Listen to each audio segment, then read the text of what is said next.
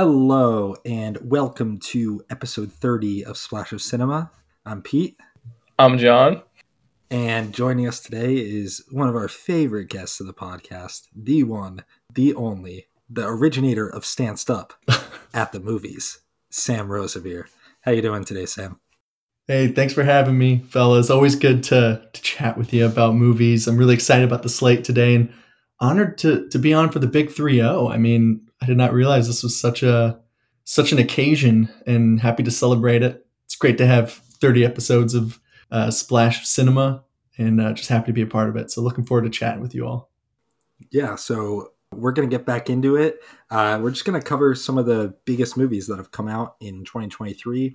Some are going to be Oscar contenders, and some are not. We're just going to say that uh, off the forefront, but they are five good movies, we all believe. So, yeah, anything else you guys want to say before we get into it? What have you been watching lately? John? I'm on that Rick and Morty season seven. I don't know. I just think that still is kind of the standard of adult animation. I'm really excited for The Curse, which I haven't seen episode one yet. yes. Did you see it, Sam? No, I have not, but I'm dying to watch it. I loved the rehearsal last year. That was like Oh yeah. my favorite TV show last year for sure. I don't know. I've been uh it's been a really really good year for movies. During the summer months, I kind of felt like there was a little bit of a lull outside of Oppenheimer and Barbie, and I totally rewatched The Sopranos twice in a row and just was loving it. So that's kind of where my focus was, but I did see Killers of the Flower Moon and maybe I'll be lucky lucky enough to be on for that episode whenever y'all get around to it, but just another masterpiece by our greatest living filmmaker. It's unbelievable movie. So that's my recent recommendation. How about you, Pete? What have you been up to lately? Uh, I don't know, man. I've just been watching a lot of uh, just like bad stuff on Netflix, really. Uh, like a lot of like true crime stuff. You know, Netflix knows how to make the true crime stuff, and it's just it's entertaining, but it's also just like it, it's so formulaic that it's, it's kind of hard to watch at times. Uh, and also going back, uh, I've been watching Michael Mann, you know, Heat, Miami Vice, that sort of stuff. I've been ripping that lately. That's about it. I'm I rediscovered I have a Hulu account, so I'm sort of digging through the Hulu uh, archive. So the Ba- I mentioned it last time, but the Bear is like really good. I watched season one and two of that pretty easily, and I just love restaurant culture and stuff like that. So super entertaining. Uh, yeah, and I'm just like since Killers of the Flower Moon is coming out, I've like started to read a lot of historical fiction. Uh, so I'm really digging that stuff. I'm currently reading one called Beneath the Scarlet Sky, which is being made into a Tom Holland film. Actually, uh, I think it was the last movie he made before he he announced his brief retirement, whatever that may be. Uh, so yeah, just, just that sort of stuff. Yeah, just trying to stay busy. Pete, what's your Miami Vice take? What's your review? I like it, man. I think uh, I think Michael Mann and Jamie Foxx really have a chemistry there. Uh, Collateral is also phenomenal. I loved Collateral. Such a good movie. Yeah, but nothing will beat Heat and Al Pacino going. That's what I told you when I hooked with, up with you, baby, or whatever it says at the table. Uh, just all time Al Pacino, and you know, getting back into the Swayze catalog as well with stuff like Point Break and uh, Roadhouse. Roadhouse. Roadhouse is so sick. I love that movie. Sick. Uh, so just honestly, like imagine how big. Sorry to tangent. How big Patrick Swayze would be if he were still alive Oh. today. Like Yeah. he ruled it. He was so good. Uh, but I digress. Uh, He'd be like The Rock or something. I don't know. He'd have that kind of career. Would he do? WWE?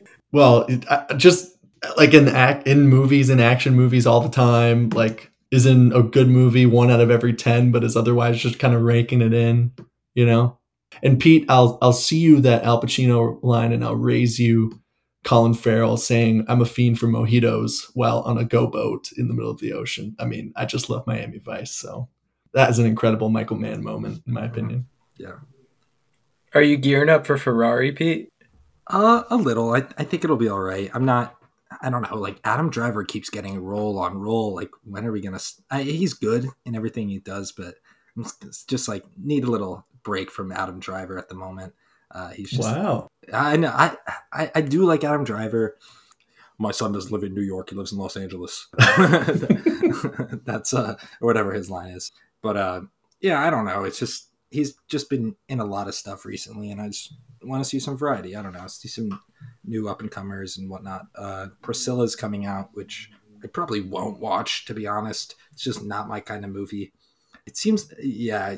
Sam, Sam, come on. You, it looks like you're nodding in agreement. I just love Sofia Coppola, so I'll see whatever she makes. Okay.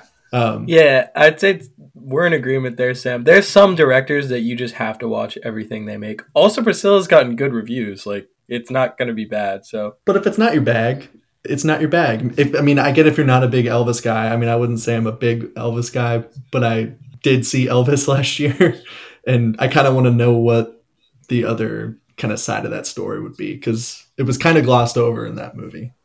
Yeah. No, yeah, that's their whole fair. relationship. Mhm. Yeah. speaking of Colin Farrell, The Beguiled. Oh, great movie! This is good podcasting. We're just naming movies now. I love it. yeah, no. See, like no one can relate to this. That's not like an absolute cinephile. Yeah, yeah. But I digress. So uh, I say we get right into it. So we're going to start today with the hidden gem of the week. Uh, again, all these movies came out in 2023. Uh, so if you're looking for something to watch this year, uh, go see these movies. They're pretty much available on most streaming services. If not, they're on VOD already. So we're going to start off with 2023's Blackberry. It's directed by Canadian filmmaker Matt Johnson, and the plot reads: Two mismatched entrepreneurs, egghead innovator Mike Lazaridis and cutthroat businessman Jim Balsillie, as they allude to in the movie, uh, it's Jim Balsley, joined forces in an endeavor that was to become a worldwide hit in little more than a decade. The story of the meteoric rise and catastrophic demise of the world's first smartphone. And this stars Jay Baruchel, Glenn Howerton, who I really enjoyed. We can talk about that later. Uh, and the director, Matt Johnson, is also in it. And uh, really interesting casting in Cary Elwes. I would not coin him to be in this movie, but it is good seeing him in this kind of role. Uh, just because I don't know, I just think of him as in Princess Bride. It's sort of typecast in my mind, but he is older now and uh, he's doing a lot of good stuff, including Mission Impossible, uh, Dead Reckoning. He was in, which was good. So, what are you guys' thoughts on Blackberry? I really enjoyed it. Yeah, really fun movie. I thought. I don't know. Uh, David Fincher's been on my mind a lot recently, just because The Killer's out, and whenever he puts out a new movie, it's hard to not revisit everything he's done, or at least think about his career. And The Social Network, I feel like most people would say is one of his signature movies. It's it's personally for me a movie that I really like, but doesn't connect with me the way some of his other movies do. But obviously, it's a masterpiece. It just emotionally doesn't doesn't. It's not one of my favorite of his movies per se. But I do respect the heck out of the movie, and this movie is, I think, the closest thing I've seen to that. I think there have been a lot of social network wannabes over the last decade or so. I mean, we're seeing it right now with like Dumb Money, that new movie that's coming out. I mean, I, I'm just not interested in that. I mean, I haven't seen it, John. Maybe you have. You can tell me if that's good or not. But it, there's just been a lot of movies about startups, like the Rubik's Cube. I can't remember what the name of that one was. Like innovations like that, and then their the fall of their creators uh, since the Social Network. And this is the first one that I thought kind of lived up to the Social Network in terms of its energy, the rise and fall of it, the kind of personal questions it's asking, kind of its portrayal of business in the in the 2000s and what it's like to to walk into a boardroom. I mean, that Glenn Howerton performance is definitely one of my favorite of the year. It's absolutely it's amazing for a lot of reasons, but it's hilarious because for me, he's Dennis Reynolds from It's Always Sunny in Philadelphia and gives like the funniest performance of all time in that. And now he's it's like still funny to watch him in this, but he's also the most terrifying like monster of a human that you've ever seen in your life. But it's still funny because you it's Dennis, but you know, seeing them at the same time it doesn't make it worse. It's not distracting. It like kind of works, if that makes any sense. Anyway, it's a great performance and he just really has that energy of like a 2000s businessman coming in and getting the job done by just screaming at everybody, which is maybe something we don't see as much of today. I just thought it was a great adrenaline rush of a movie. I thought there were a lot of great performances. Um, Saul Rubinek's in it. Matt, what's his last name? Matt Johnson is the director, and he also gives a pretty good performance in it. And Jay Baruchel, I thought was really good too. I thought those two lead performances between Glenn Howerton and Jay Baruchel were great, like yin and yang for the movie. You know, Baruchel's very subdued and carries a lot of the, I don't know, emotional weight of the movie. But Glenn Howerton's just like a wrecking ball. I don't even, he's like a pit bull just screaming at everyone. And it's so fun to watch. But yeah, just really, really fun movie, kind of underrated uh, this year. And it's on streaming somewhere. You might have mentioned it, but I just really encourage everyone to watch it because I thought it was a great time. Yeah, Sam, I have a. I, I totally agree with you on that that social network kind of diatribe.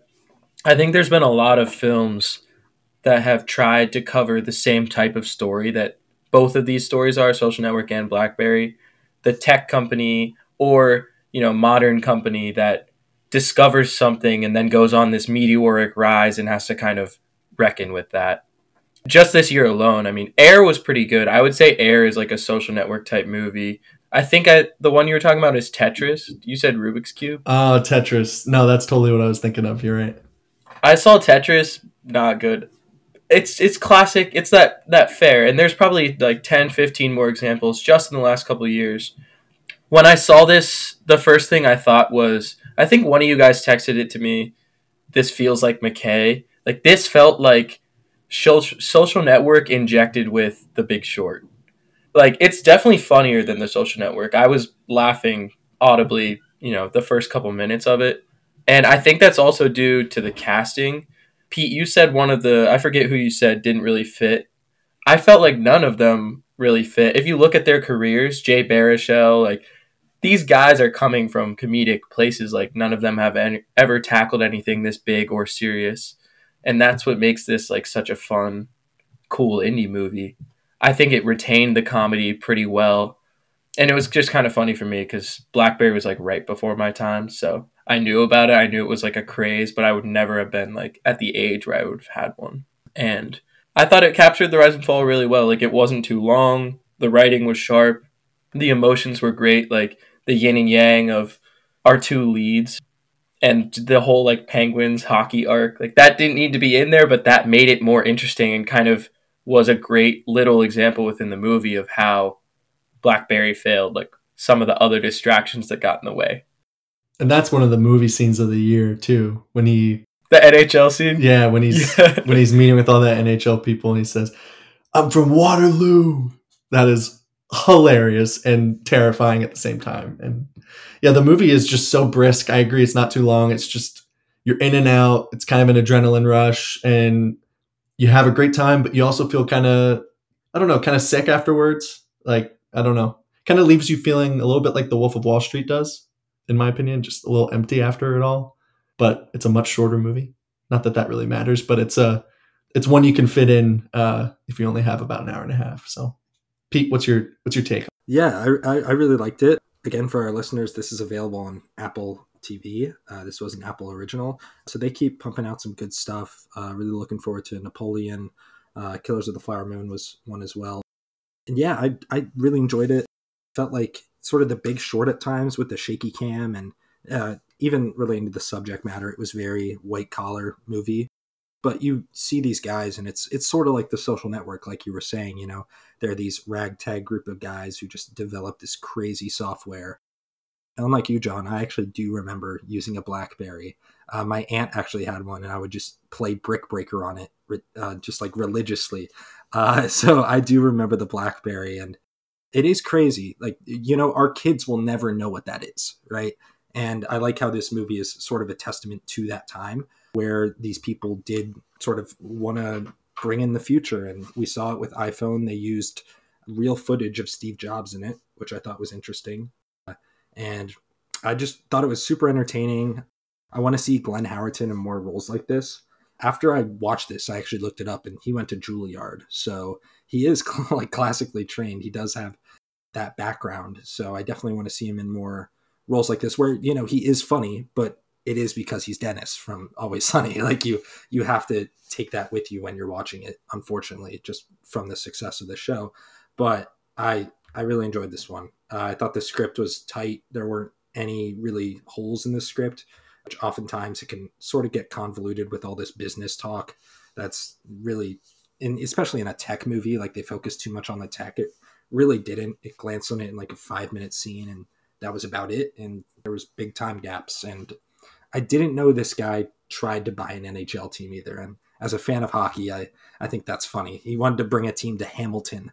The only pro sports team they have are the Tiger Cats in the CFL. So not a big enough market for the NHL, I'm afraid to say. Uh, but he did try to outbid Lemieux, which I'm not a big fan of as a Penguins fan. So we'll say that. But um, really, just good movie, really surprising. There wasn't much press for it, wasn't much marketing for it, but I enjoyed it a lot. Always a fan of a uh, subdued Jay Baruchel performance as well. So I just want to echo the Steve Jobs iPhone announcement scene, which you you mentioned that it was framed interestingly, and Pete, I agree. I, I loved that scene because we always see Steve Jobs, you know, and those old Apple announcement videos framed in such a there's like inspiring music in the background and you know, but what that was for these people was menace. It was completely menacing and a turn of a tide and something brand new that they didn't understand.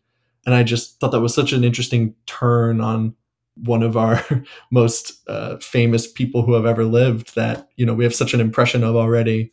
I just thought that was a really interesting take on it. So just wanted to echo that little point before we move on. Yeah, and, and on that same note with the Apple thing, I mean, of course, the personalities of these guys in the film, like Howerton's character and Baruchel's character, contribute to the fall of BlackBerry. And what makes a movie good is when you can see that and kind of make the linear connection, like, oh, this is why BlackBerry fell. They did do a good job of showing that really, like, it doesn't matter the ethics of the CEOs and stuff. It was Apple and the iPhone that led to BlackBerry's downfall. Um, and that's really it. But on that vein, there were a couple qu- great pull quotes, I think, like, speaking of the writing, how sharp it was, that kind of showed just how important that moment in time was the switch from BlackBerry to Apple and everything that that represented.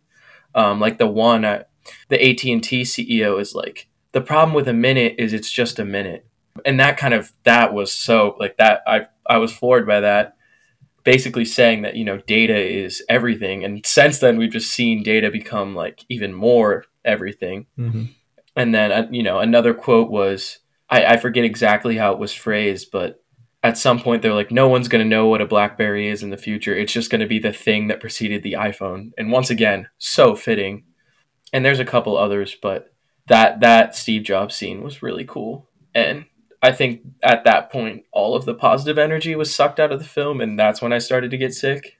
Not that these characters were really anything to root for but yeah really sharp writing. And also, the last thing I have to say is my one major criticism of it: worst hair I've ever seen in a movie. Some of the worst hair I've ever seen.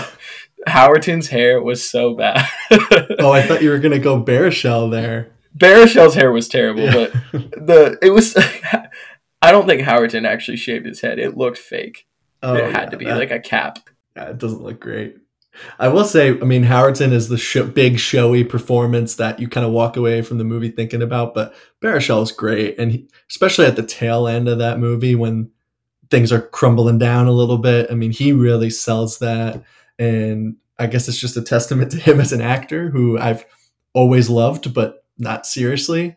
He's capable of kind of a more serious, dark turn in a movie like this. So I don't know. Kudos to him. Didn't know he was capable of this. So I'm just happy to see him, honestly. I feel like I hadn't seen him in a movie in so long, and he always makes me happy. Yeah, actually, right before, like literally the day before I watched Blackberry, I just watched This Is the End. so, like, completely opposing Jay Baruchel performances. I don't think he's ever done anything serious. I could be wrong. And if it was, you know, no one really knew about it. But I also don't think that this was supposed to be the, like, big, great movie it was they kept the press low, and I don't know. It ends up being our hidden gem, a very indie. Yeah, it is. It's it's been a scrappy movie. Came out like you said with very little press, and I think is gonna fight its way onto a bunch of end of year top 25 lists and stuff like that for critics. I mean, it's it just has a great energy about it and it's really well made. Yeah. I'm seeing some uh independent spirit award nominations in the future, maybe some Gotham stuff. For sure. But I think we're done on Blackberry. Great movie. You guys should check it out. Next, we will be covering Asteroid City, the newest Wes Anderson fare. Well, not actually his newest, because he came out with some short films lately, but his newest feature film. 2023 released, available on Peacock Premium. And the plot reads Set in a fictional American desert town circa 1955, the itinerary of a junior stargazer slash space cadet convention organized to bring together students and parents from across the country for fellowship and scholarly competition is spectacularly disrupted by world changing events. Stars Jason Schwartzman, Scarlett Johansson, Tom Hanks, Scarlett Johansson, Tom Hanks, Jeffrey Wright, Tilda Swinton, Bryan Cranston. The typical, I mean, I could go on and on. The typical Wes Anderson pulling every known actor in the universe together. And it's directed by Wes Anderson and written by him and Roman Coppola, who's a, a common co contributor. So, Sam, I'll let you uh, start with the take on this one. Sure. Just think this movie is wonderful. You know, Wes Anderson, every time a new Wes Anderson movie comes out, the line you hear from people on Letterboxd or Twitter or X, whatever you want to call it now, is it's the most Wes Anderson that Wes Anderson has ever Wes Anderson. And it's just like, okay, it is, it's funny because it's always true, technically. I mean, he hears, I think he hears that criticism and he dives even deeper into his kind of, I don't know, like miniature toy box, like replica sets that he makes and perfectly symmetrical shots that he creates. And you know, he does have a little bit of a cutesiness to a lot of his movies. But I think that read on him is just so I don't know, it's it, detracts from how great these movies are and how much they have going for them. I mean, they're rich, rich texts, I think. And this is kind of the first movie of the ones we're talking about today that I feel like kind of touch on the theme of the year, which is kind of great directors reflecting on themselves in their career in a lot of ways. And he's certainly like reflecting on his own career a movie, you know, is about a fake play, basically. I mean, it literally opens and, and I think it says like Asteroid City is a play that doesn't exist. And it like goes into this whole construction about how a play is put together and how one spends, you know, endless hours writing and and and then, you know, you kind of enter into the play, the fake play itself, which is the main story. I mean, it's very complicated, but I just find this stuff kind of so endless and deep and there's the genre trappings that you love sci-fi adventure comedy there's the storytelling complexity that is so fun to keep uncovering there's the different layers of of storytelling like i just mentioned the performances i think are wonderful especially from jason schwartzman and Adrien brody i also really like maya hawke in this movie very small role but i think she's like kind of wonderful and haven't really seen her be this good before. So makes me really excited to see her in more stuff. I guess the word I used in my review of this movie on Letterboxd and that I think about whenever I think about Wes Anderson, especially late period Wes, like the, the French Dispatch, Grand Budapest, pretty much anything Grand Budapest on. I just think he's very generous. I think he's generous in the care he puts into his movies. And it makes me sad when people kind of take that for granted and just say it's just another Wes Anderson movie because these things are really hard to make. And he is so careful about every single detail, all the mise en scène he puts in there, his set decoration, cinematography, the music. It's just all so precise. And beyond that, this is one of his most emotional movies. So now that I've rambled, I'll let someone else go. But I just I want to defend him a little bit and, and say how much I appreciate his work because he's a director I haven't ever really gotten the chance to speak about on a podcast before. So I love a lot of what he does. Yeah, I just wanted to echo what Sam said. I I think people box Wes Anderson into this into this mold that you know you think every every every one of his films is the same and i noticed in this one and his later movies it, it, he focuses a lot on mortality especially in this one uh, you know the kids are sort of grieving over their mother who they just found out passed away. Tom Hanks has to come in, etc. That's not blowing anything either. I just think it's really interesting that he he has movies like Grand Budapest Hotel, which are so fast moving, you know, plots moving million miles a minute, and this one takes a step back and sort of focuses on human nature, which I really enjoyed. I want to punch every one of those kids in the face, though. Every one of the kids at the camp.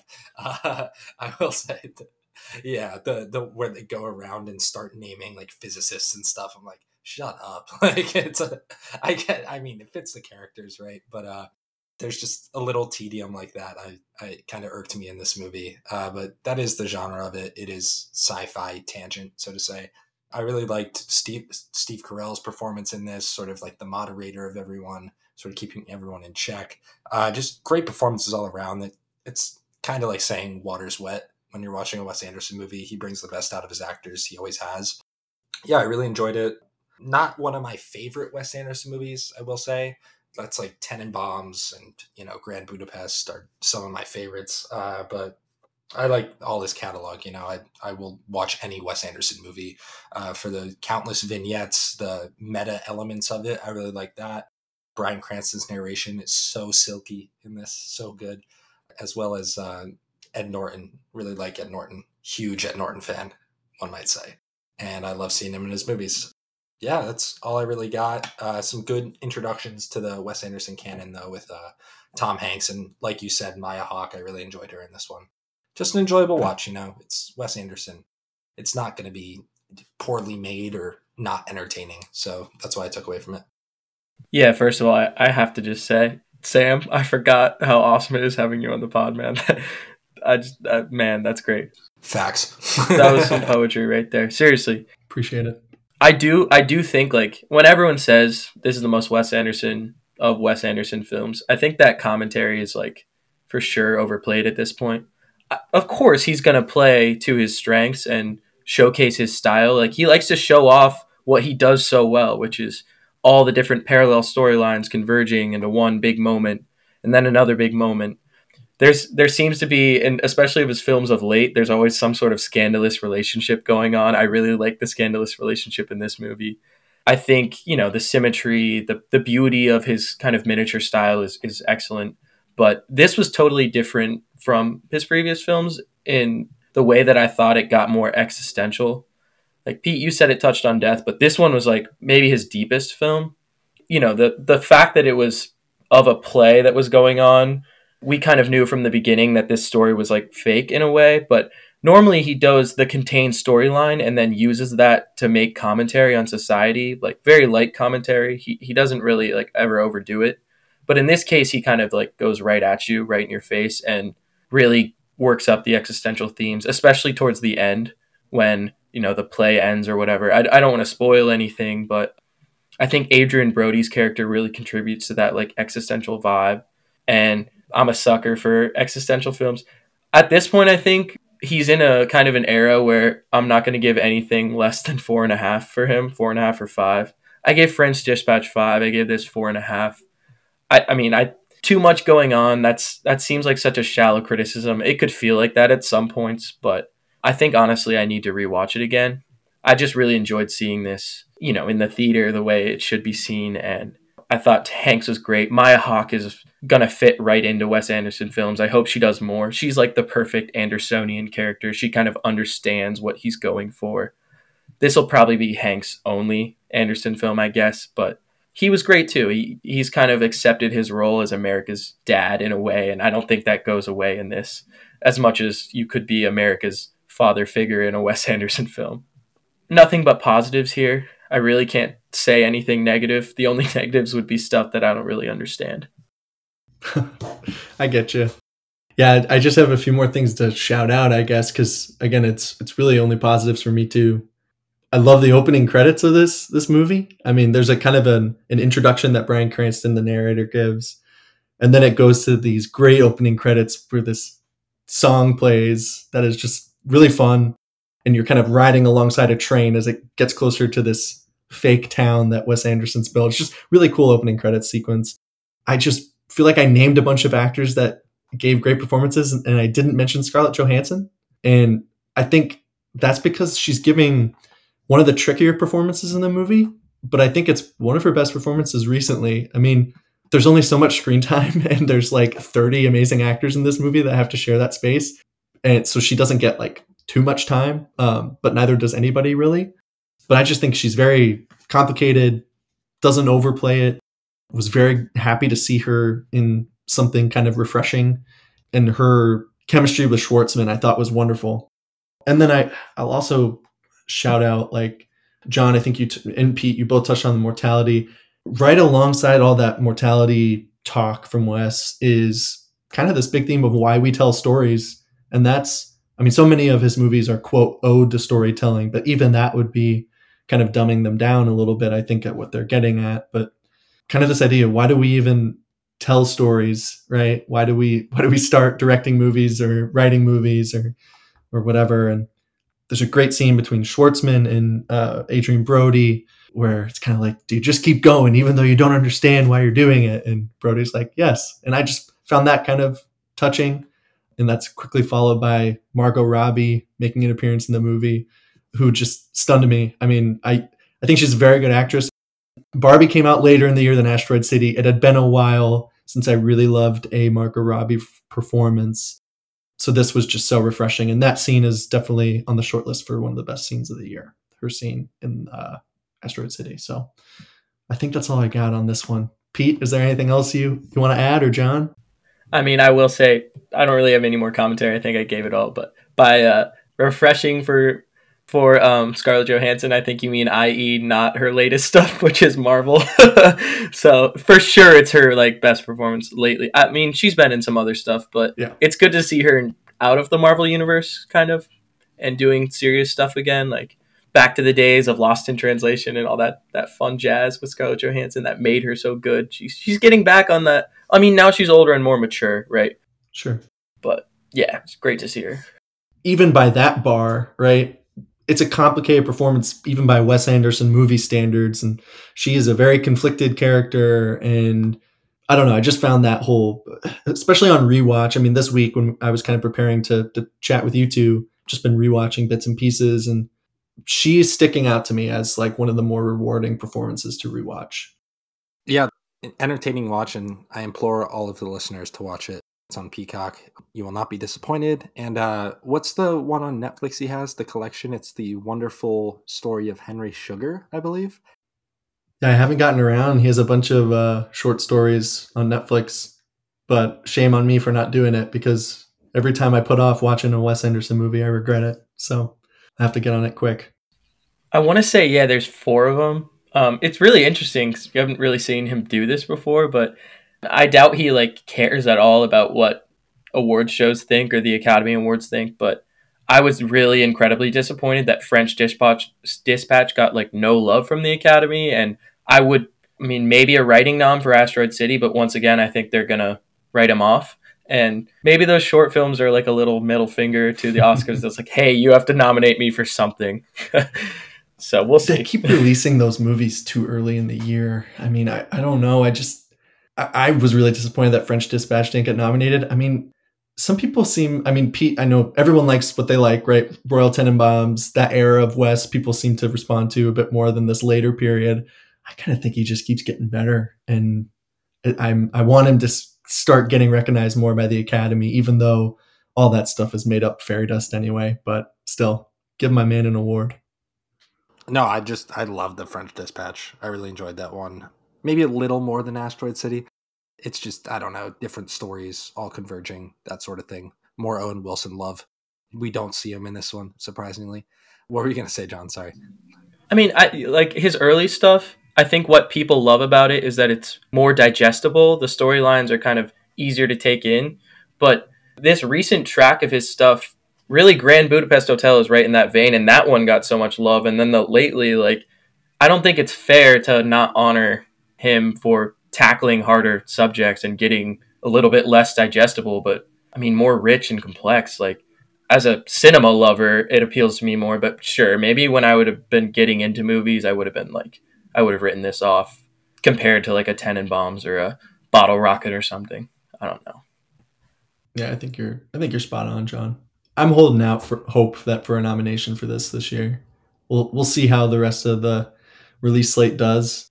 One thing I do love about him is that he doesn't pander. Though he, he's gonna make a Wes Anderson movie. He's not gonna make an Oscar movie. And if the Oscars like it, that's great. If they don't, he's just gonna make another one in two years from now. So Yeah. All right. So that was uh, Asteroid City. Again, you can watch that on Peacock Premium. Uh, moving on, we are going to cover 2023's heavily awaited in pink. it is Barbie. Uh, it is directed by Greta Gerwig, and it tells the story of Barbie and Ken having the time of their lives in the colorful and seemingly perfect world of Barbie Land. However, when they get a chance to go to the real world, they soon discover the joys and perils of living among humans that's like pretty spot on plot from Letterboxd. Uh, they they usually they're really hit or miss on their plots, uh, but that's pretty spot on. It stars Margot Robbie as the titular Barbie, Ryan Gosling, America Ferrera, Kate McKinnon, Simu Liu, Will Ferrell, and my favorite performance by Michael Cera. I will say this is an Alan friendly podcast we have here. I'll start off, I guess. Uh, I went to the theater and watched this with some of my relatives, and it, it was good. You know, it was kind of what I expected. It was Greta Gerwig movie. Uh, I think we all know what her themes are, what she likes to tell stories about. This certainly fit the mold. It was enjoyable though. It was entertaining. Uh, some really good comedic bits. Uh, I think Ryan Gosling is one of the most underappreciated comedic actors of the past 10 years uh, with films like The Nice Guys, Barbie. He has some comedic moments and some of his serious stuff as well. He really shines in this. You know, Margot Robbie does her job. She plays Barbie as I thought Barbie would be. Uh, her name is stereotypical Barbie in this, uh, but you know, everyone's called Barbie. And that's what sort of lost me at times, to be honest. But I enjoyed it. You know, it was what I expected. I w- wouldn't go back to the theater to see it necessarily. I would watch it on VOD with some friends because you know it's a quick watch. I want to say it's a little under two hours, so it's very digestible. Not crazy themes that are being spurted at you and preachy. At times it can be preachy, but it's it's not over the top with it. I would say. Will Ferrell had some funny moments, and his little henchman. I enjoyed those bits, and uh, the music. You know, gotta love some Dua Lipa and Mermaid John Cena was quite the surprise, I will say. I was not expecting that, but I enjoyed it. Nothing special, really, though. Uh, what about you guys? I had a great time at the movies. I did. I I don't think it's a perfect movie. I didn't think that when I walked out of the theater immediately. I, there's a lot that the movie is setting out to do, and I guess that's one of the things that surprised me about it. There, kind of feel like this movie is being pulled apart every which way, trying to be a successful blockbuster, trying to be a Greta Gerwig uh, hit movie uh, that's a hit critically as well as commercially, trying to be basically a commercial for Mattel and toys, and a comedy and like a just a funny comedy and also like an existential piece almost. I, I don't know. It's being pulled in a million directions. It kind of feels like it finds its way in one moment and then loses its way in the next. Feels like you're watching a different movie than you were five minutes ago at times. Kind of ties itself in knots, but also it feels very light and weightless. And I laughed a ton. And I think that's really as seriously as I kind of want to take this piece of art. And I, I just I just had a fun time. I do think it all of the battles it's trying to fight, maybe that's not the right term, all of the things it's trying to accomplish are kind of working against it, right? I think if it was able to kind of settle into one lane more, it would have been maybe more successful. But it's still for me like a four out of five, I'd say, because I had a great time. And I think the two lead performances just absolutely carry. I mean, Gosling is is the one that I feel like a lot of people are talking about because he's hilarious and I'm just Ken is like one of the songs of the year in general. And like every word out of his mouth just kind of made me laugh. And Mojo Dojo Casa House has become like a huge meme, which is I think very funny but Margot Robbie gives an awesome performance and um, has to really carry and kind of be the entire movie because while Ken is like very funny, he's not really the movie. I mean, I think the movie's making some points about Ken's, but Ken himself is not doing a lot of work. He's just kind of being funny. And Margot Robbie has to do a lot of work. She has to be a doll, she has to be a person, she has to, you know, kind of go through this insane journey and I just think she she crushed it. She knocked it out of the park. So yeah, good time at the movies. I, I don't know what else what else to say. Uh, I will pass it to John. Yeah, I I'm the least fan of Barbie among this group, uh, and and that's not to say I didn't like the movie. I mean, I gave it three stars. That just felt like with so much going on, that was where I would put it. Um, you can hate me for it, whatever. I just felt like being a part of the Letterboxd community, I always see tons of movie criticism on on every movie, and it's hard to go into something and not see a bunch of reviews first, right? And especially like when I'm gonna leave a review or try to put my take out there. In this case, I felt like it was shouting into a void because there was there's so much about this movie, like not only content to get into, but also everyone put their take in on this movie, and so you know what's the point of adding another voice to the conversation? But yeah, I mean, I felt like it was talking in circles, and and like you said, Sam, it, it found itself really well. I, I think the first three quarters of the movie were were really well done, and then I think they should have just ended it. I think they got a little existential at the end, like I don't want to be the Barbie, I want to be the person that makes Barbies. Though the Mattel stuff was interesting. I know a lot of people. One of the negatives was that it was like giant fan service to Mattel, but we have to understand that this movie would have never been made without Mattel's sign off. That's a pretty big IP to make a movie about. And, you know, to their credit, they allowed some kind of fun pokes at consumerism culture and, and capitalism. But, you know, tackling patriarchy, capitalism, the meaning of life, what is a toy, Ken's, there's a lot of stuff. There's a lot of stuff. And Greta Gerwig is probably the woman for the job. This was her most ambitious work yet.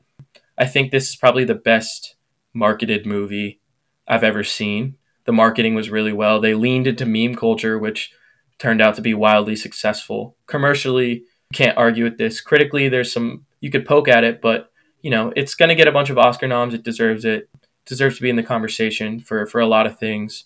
So yeah, I mean, anything that gets people to the movie theaters, and especially something that they put a lot of effort into and is well done, is great. Last summer was Gentleminions, Despicable Me this year it was you know everyone wearing pink and and all these women going and celebrating you know what Barbie meant to them and and what it means going forward was really cool. I went with my mom and you know she loved Barbies growing up and I did my part. I guess I wore a pink button down, which is the most I'm, I'm going to do for a movie. And I was surprised at how many little girls were in the audience. I mean, I get it, but it was also a PG thirteen movie, so every now and then they they make a swear or say like, "Well, we don't have genitals," and I just kind of looked around and I'm like, "Oh, this is interesting." But you know, it worked. They they got a wide audience and people went back, and I I don't really have anything negative to say about the movie. It was really well made. I love Gerwig, Lady Bird, like stuff like that. Just wow. Like as a movie fan, like it, I don't think it got. It wasn't my favorite Gerwig project. It was definitely different for her, but cool to see her like finally getting recognized. It felt like so many people are like just coming on to Greta Gerwig, and I want to say she's been around for a while. Like it's not surprising, but anything that gets people really into into this culture is cool. And Ryan Gosling knocked it out of the park. Margot Robbie knocked it out of the park. She's definitely the workhorse. Gosling's had some great roles, and it's kind of fun to see him lean into the comedy aspect of of his acting portfolio. And you know, he didn't have to try too hard he got a lot of love, so that was cool. And you know, Michael Cera, of course, was the great Alan character. And every time one of those characters came up, my mom would be like, "Oh, I played with that one," or "I remember when that was discontinued." And they really honored the universe well. So fan service off the charts, marketing off the charts, all the other stuff that comes with it. You know, it is what it is. That's where objectivity or subjectivity, I guess, comes into play. I liked Kate McKinnon's performance in it cool to see her in a movie this big. You know, I'm she she's been one of the best people on SNL the past ten years. You know, made that show great in its bad times. Uh, so I really enjoyed her in this. And yeah, like you said, you know, covered a lot of subjects, a lot of topics, uh, and regardless of the quality of this movie, people were going to see it. And I think, like you mentioned, that is a testament to the marketing, uh, the brand placement. I'm sure Birkenstocks stock went through the roof. I mean, they're not a publicly traded company, but you know, they I'm sure a lot more people bought Birkenstocks after this. And you know, Mattel is I mean, I don't know what other do, do any of you know what other toys Mattel makes? Like Does Mattel make Hot Wheels? Can't remember. I think so. I, that might have been in the movie. There was some other stuff in the movie. Uh, it's been too long. My one the downplay of Mattel. I know that they they want to stay relevant and all this stuff. But they came out with a weird Barbie afterwards it looked like the the Kate McKinnon Barbie and tried to sell that toy. And of all the Barbies to sell, like what weird Barbie is meant to be an amalgamation of all the Barbies that were disfigured?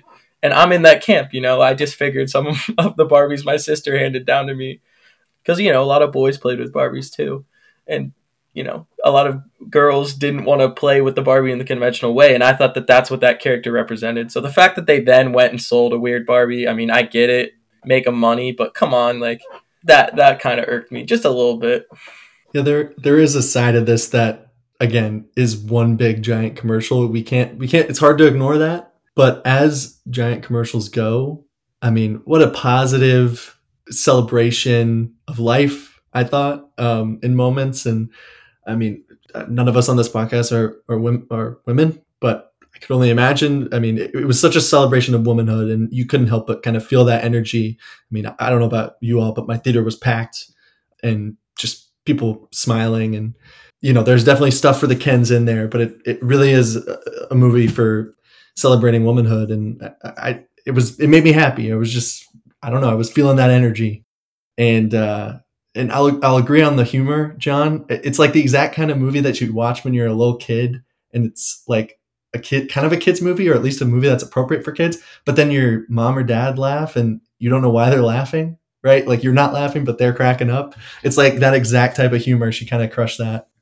I, I do think there's a couple like again, I think this movie has its surefire weak points, but there's a couple really high moments. I think the "I'm Just Ken" music video is top tier. There's a scene at the at a park bench where Margot Robbie's just kind of experiencing the real world, which I thought was kind of touching.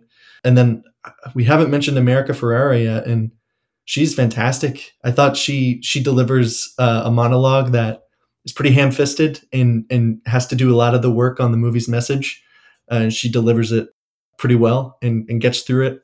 I was kind of emotionally touched by it. I have to be honest. So uh, that's that's a testament to her performance. And yeah, so uh, again, I just had a great time with this, and am happy that it's out. I was worried that it was kind of going to be hollow, um, but I should have should have known Greta. Greta knows better. Although now she's like making two Chronicles of Narnia movies. Like, I guess I trust her, but I'm just shocked by that news. And the fact that she signed up for not just one but two. Like, what are we doing? That's interesting. Yeah, I uh I like you said, Sam, I I did like that America Ferrera monologue. I did like hearing people in the audience be like, yes. Like like there were like verbal after that monologue, they were like, yes, like preach, like that sort of stuff. Uh so I really And I have to say, the audible laughter after the last line of this movie, one of the hardest like credits hit and everyone's just cracking up. I mean, everybody lost it in my theater. I mm-hmm. thought hilarious last line. Yeah. And, and, I, I do think you know the movie succeeded in its message. You know we do live in this in this world of social media where you know the paradigm of beauty and stuff, and people are trying to you know objectify beauty and what is beautiful, and then you know the whole message is you know everyone's beautiful, and as soapy as that sounds, you know it is refreshing to hear, especially coming from a character like Barbie, who people associate with the stereotypical perfect person, you know? So I like how I did like how they did that. And last thing I did want to touch on is you can kind of tell Noah Baumbach had his hand in the writing of this. Uh, like we mentioned, the mortality of it. It felt very Meyerowitz stories at times. Uh, it tackled mature themes at times, especially with Rhea Perlman's character. And when she's brought into the void, you feels like a different movie. So you see the Baumbach Gerwig collaboration there, and I I hope it continues because Greta Gerwig can make these you know flashy set pieces like she did in this movie, and also have similar themes to Baumbach in her writing. But I think Noah Baumbach that's sort of his bread and butter, uh, and I saw it in this, and some of his moments were some of my favorite moments. Granted, I don't know what exactly they were, but you know we can we can assume. Uh, so those are some of my favorite moments, I would say. Yeah, and for those of our audience that don't know, I mean, if you are just getting on the Greta Gerwig train, you have to mention Noah Baumbach in the same kind of breath. They're very that's a huge creative collaboration in Hollywood kind of the over the last 20 20 plus years and go back and watch some of both of their previous stuff. They they have hands in each other's films. I mean, almost all of them. I do think now Greta Gerwig is kind of taking her moment and of late she's been way more relevant than Baumbach but yeah, for sure he had a hand in the writing. I just want to talk about that monologue for a second. I, I don't want to leave a stone unturned here. I think that monologue kind of represents kind of everything I thought about the movie. You said ham fisted. It was re- it was in your face and it got the message across. I kind of was getting the message already. I, I didn't think it needed to, to go as hard as it did because the monologue itself starts with, you know, how hard it is to it I mean the monologue is about how hard it is to be a woman in society, right? But it's so many of the things that the monologue says are just kind of how hard it is to be a person in society. And I think this film tackles when it tackles the womanhood issue and celebrates women and talks about their struggles, like that's where it does really well. But I could pull a bunch of quotes from that monologue that essentially say, you know, I can't be too flashy, but I also have to be humble about it. Like some of that stuff is what it means to be a, a woman in the social media world. And I, I think, you know, women get a lot of the backlash on social media for posting and stuff. I mean, they use, at least in our generation, Instagram seems to be dominated by, you know, the young women contingent. And they're the ones that are having, you know, depression issues and things because of social media. But I think that kind of is is all of us, and definitely men have have an easier time being flashy or being being assholes and getting away with it. But all of us kind of have to toe this line if we want to be a respected member of society and not be hated by everyone about you know we want to show off, show that we're doing well in our lives, but also not come off like we're trying to brag to everyone. We want to be good parents, but we don't want to, you know, spend too much time on the kid and overdo it. Like we don't want to overparent. You don't want to under it, that that whole monologue is about overdoing and underdoing things, and I think that sentiment kind of applies to humanity. And the movie starts with, like I said, the first three quarters does a really good job of talking how hard it is to be a woman in society, but then it it talks in circles in the end and gets a little complicated because then it starts talking about what it means to be a toy, what it means to be a person, what is life. And as soon as you hit that big what is life question, if you don't handle that conversation really well, I mean, you could go in a million different directions. And I, I think at a certain point, this movie did kind of take a shotgun approach to that and just shoot in a million different directions. And then, you know, you're like, what vein do I follow? And that monologue is is one is the encapsulation of kind of how the movie went in that way. But that's all I have to say about Barbie. I, I thought the monologue was, was really well done. I love America Ferrera and her previous work, like Superstore and everything. But I don't know if I have much to add. I I've only seen this once, so I haven't had the chance to rewatch it. So just kind of distilling what you just said, John, letting that marinate a little bit. But I I do agree because I, I think this movie maybe had a couple too many endings. I, I I kept thinking it was about to end, and then again, ultimately, it gets to an ending that I think is quite satisfying uh, and very funny. But I do think there, I was surprised at how long I thought the conclusion was taking, right? And and definitely the turn that it takes from that you know we've re- resolved our micro problem. Now we're moving to a much more macro problem which is way more existential. And i just uh, that that was again for me a little bit of a left turn but so i'll agree with you there. And i think it, the movie is just a tad too long but again i'd rather be in a movie that's a tad too long if it's if it's funny and having a good time and and positive and pretty well made which this was. So i got no complaints. And that's all I got for this one. All right, everyone. That was Barbie, uh, Greta Gerwig's 2023 kind of epic. Really fun. Check it out if you haven't. I'd be shocked if you haven't. Everyone's seen it at this point. But, you know, maybe give it a rewatch and kind of stew on some things we talked about. Make your own opinions. I just want to say, Little Women, Little Women Hive, we ride. Just kind of feels like everyone. I don't know. Maybe it's just me. Everyone's like, "No, Ladybird's Greta's best. No, now Barbie's Greta's." I'm all in on Little Women. That's yeah. a masterpiece. I just want to I just want to say that. I want to get that on wax before we move on. I love that movie. John, please continue. I apologize. yeah, yeah, and you know, Lady Bird celebration of womanhood. Little Women might be her biggest celebration of womanhood. It's without being in your face. Greta Gerwig, she is the the it director right now for celebrating womanhood, which is a, a theme that needs to be explored more.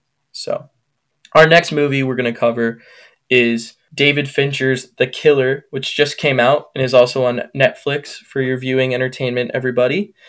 David has a, kind of had this collaboration with Netflix since Mindhunter, which is right along the same vein as this and most of his work. The plot reads After a fateful near miss, an assassin battles his employers and himself on an international manhunt he insists isn't personal. stars Michael Fassbender. Really, everyone else is supporting. I mean, you get Tilda Swinton in this, Charles Parnell, Arliss Howard, a couple other names, but this is Fassbender's toy to play with. Directed by David Fincher. The original writer was Alexis Nolent, but it's also written by Andrew Kevin Walker. And yeah, like I said, it's available on Netflix. So I'll let you boys take it away. Yeah, I can I can start it off. I'm a big Fincher fan. I think we all are. I can speak for that. Just the meticulous nature of, of which he operates is really enjoyable to watch. Uh, and that's definitely accentuated in The Killer. I went into it, you know, not knowing the IP that this is based off. I believe it's based off a French comic. Also, the poster kind of alludes to that. Really cool poster, I will say. Top poster. And good to see Michael Fassbender back acting. Uh, he sort of took a break there for a little. He is a professional race car driver. I don't know if you guys knew that. Uh, so in his off time, he's he's you know seeking thrills and kissing Alicia Vikander, which I will always be jealous of. Uh, but uh, I digress. Uh, I really enjoyed The Killer. Super quick, super easy to follow, very linear in a way. It doesn't hop around, doesn't mess with storylines. Has a lot of the one minded mindset, sort of, I will get to this, I will accomplish my mission. Uh, and Fassbender exudes that throughout the whole movie. Really love you know his burner phones the fake passports the espionage that goes into this movie. Uh, that's something i really enjoy in movies when they these characters are so prepared that it's like clockwork their operation. Uh, and i certainly got that from the killer. Really liked the music and the sound design especially when he is listening to the smiths. Uh, when you're you know when you're out of it's showing him with the headphones you hear it as if his headphones are just really loud but then it's his POV and it's just blasting. Really, sort of, I think, undervalued part of this movie is the sound design and movies in general. That's what I really enjoyed from this one. The shots are great. Fincher's incredibly meticulous. This is known from all his actors and interviews and collaborators he's worked with through the years. And that's what made The Killer great. I really like this one. I'll definitely need to rewatch it. It's a quick moving movie, too, under two hours. And yeah, just really enjoyed it. I love this movie. I want to go back to the first time I was ever on this podcast. We talked about Mank, which is Fincher's last movie. Could you pick more two different movies like to make as a back to back? I mean, Mank is kind of a movie I love in spite of myself. In my head, I kind of know this is, this is kind of sloppy. This is not always like it's so up my alley that I know sometimes it's kind of boring, but I just love it. But it's is definitely his messiest movie, not his most exciting. Doesn't have all of his best performances in it. I still love that movie though. But anyway, now we swing all the way back to this, which is the the most not to not to say this again, but the most David Fincher that David Fincher ever finchered. Like it is just sleek, cool, dark, violent. It has a lot to say about consumerism, society, all these things that he always harps on. He's been harping on since Fight Club it's like so I don't know. I'm seeing a lot of people say it's kind of slight and just because it's short and it kind of flies, but I think it's like it's such a good like skeleton key for him and his his whole deal as a filmmaker. I mean, I'm just a giant fan of his. I love a certain type of Fincher movie. Again, like Social Network, totally respect that movie. Love that movie. I think it's really good. It's not doesn't connect with me personally as much as something like this does. Something like Girl with the Dragon Tattoo, uh, Zodiac. I love those depraved, kind of frankly perverted David Fincher movies. And I mean, I just don't think anyone is better at getting into this kind of darkness than he is. Pete, you mentioned the sound design. I mean, that was one of the key points that I came away from. Number one, anytime you put music from the Smiths in a movie, I'm in. Like that's one of my favorite bands. And so as soon as I heard, uh, I think it's "Well I Wonder" was the first song that came on. I was like, I'm just done for. Like this is gonna be a masterpiece. yeah, so I, I love that. I love the switch of perspective. Also, him kind of teasing the audience a little bit, right? You you keep wanting to hear that music just blare and and kind of be super loud as he's like committing crimes, like it would be in a Scorsese movie or or something like that and he keeps pulling away and teasing you. Uh, like it's it's just that kind of stuff where he plays with your expectations is so smart. He's just a genius about like that type of formalism. Brilliant like distinction between these super fast, violent opening credits that play over this like borderline dubstep music. Uh, and then the film opens with a extended like rear window homage where he's just talking to himself and like eating McDonald's as he's waiting to kill somebody. I just thought that was so funny. That's I, I, guess that's another thing I'll say is this movie just made me laugh a lot. I thought it was really really funny. Little little jokes like him trying to sneak into a building to go kill someone and he kind of sneaks in behind a delivery man and he goes, "Oh, thanks man, you're a lifesaver." I mean little things like that. He says you're a lifesaver as he's about to go murder a person is just so just makes me crack up. I mean, I just I think it's very funny. I think Fassbender is very funny in it. I'm trying to think. I w- I don't want to get through all my points without letting John go, but I will say I just think this is like again kind of a, a skeleton key for Fincher. I think it's about again him reflecting on his own career and Mank again a movie that I love, maybe not being his best, and you know how do you recover from that and how can you be a perfectionist when you have people that you care about? How can you be kind of a jerk to everyone you work with when you have, you know, people, a family, and, you know, also care for them and you need to protect them, but you also are this ruthless guy once you get into the director's chair. I think this is in some ways borderline like an autobiography about how like how much of a psychopath he is as a director. And so that kind of stuff I just eat up too. So I'll pause there for now. But I, I just ate this movie up.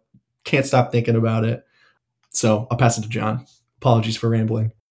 Sam, we love when you ramble because it often comes with great insight. But yeah, I mean, we we talked about earlier how this might be the year of the the director and and the year of reflecting on on a great career. David Fincher, you know, still kind of young. He's not done. He's going to come out with more stuff. Whereas, you know, Scorsese, Ridley Scott, we're, we're seeing some of their last movies. But along that vein, I mean, this is a, almost a reflection on Fincher's career. He he really leans into what he does best and what he's the master of.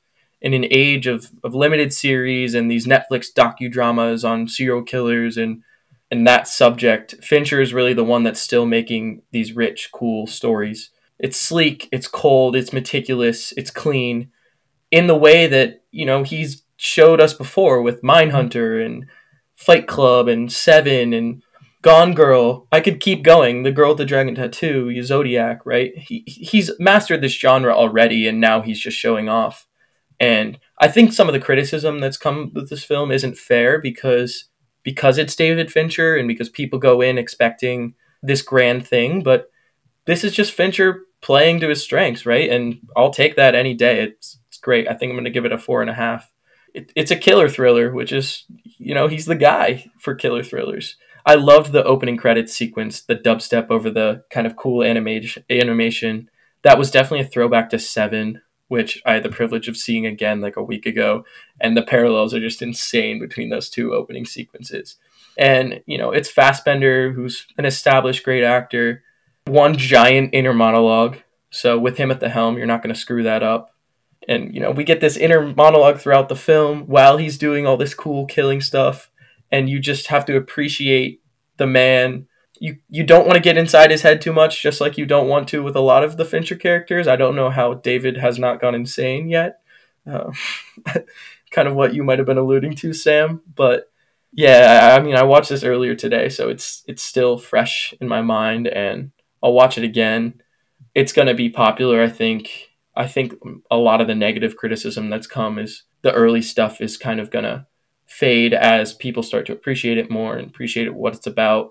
He didn't take too many risks, and sure, you could hit him for that, but he didn't need to take risks. He knew what he was doing, and I didn't need some long epic. I needed exactly what I got, which we're not getting enough good stuff in that genre these days.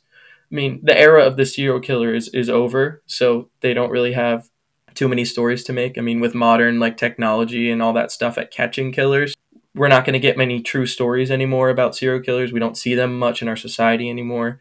This was fiction, but it, it kind of handled that dynamic really well, which is that You know, it's rare to do that these days, and Fassbender talks about that, and that's why it's even more clean and sleek and careful than a lot of Fincher's previous stuff. And yeah, I mean, I I got all I needed from it. You can call the character one dimensional. I think there are certainly some moments where he talks about how he might lapse and then corrects himself, but that's what makes it special. I mean, the the inner monologue really helps control the narrative well. When you're inside the killer's head, which we haven't really gotten to be inside the character the killer's heads in a lot of Fincher's great stuff.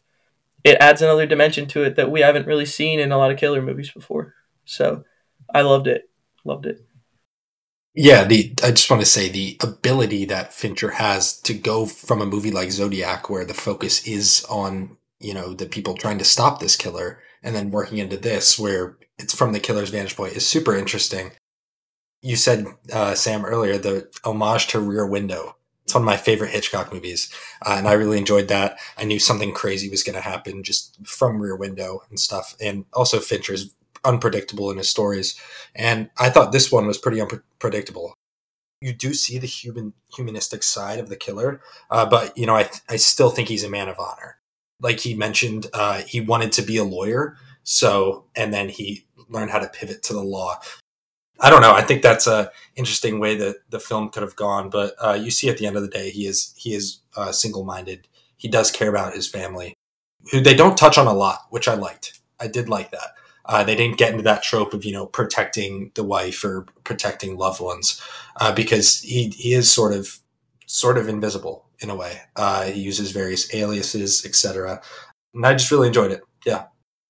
Yeah, kind of like you just touched on, Pete. Like thematically, again, I go back to that question: What's it like to be a David Fincher type, where you're just kind of a psycho and you are such a perfectionist? Everything needs to be precise, and you're a killer um, and you want to destroy everyone. But then you also have these people that you love, and what happens when they get hurt, right? And I agree, it doesn't dwindle on that. His significant other is not really a character in the movie; it's really just a plot device. It's really not what the movie is about. It's about him and being inside of the mind of that kind of a psychopath.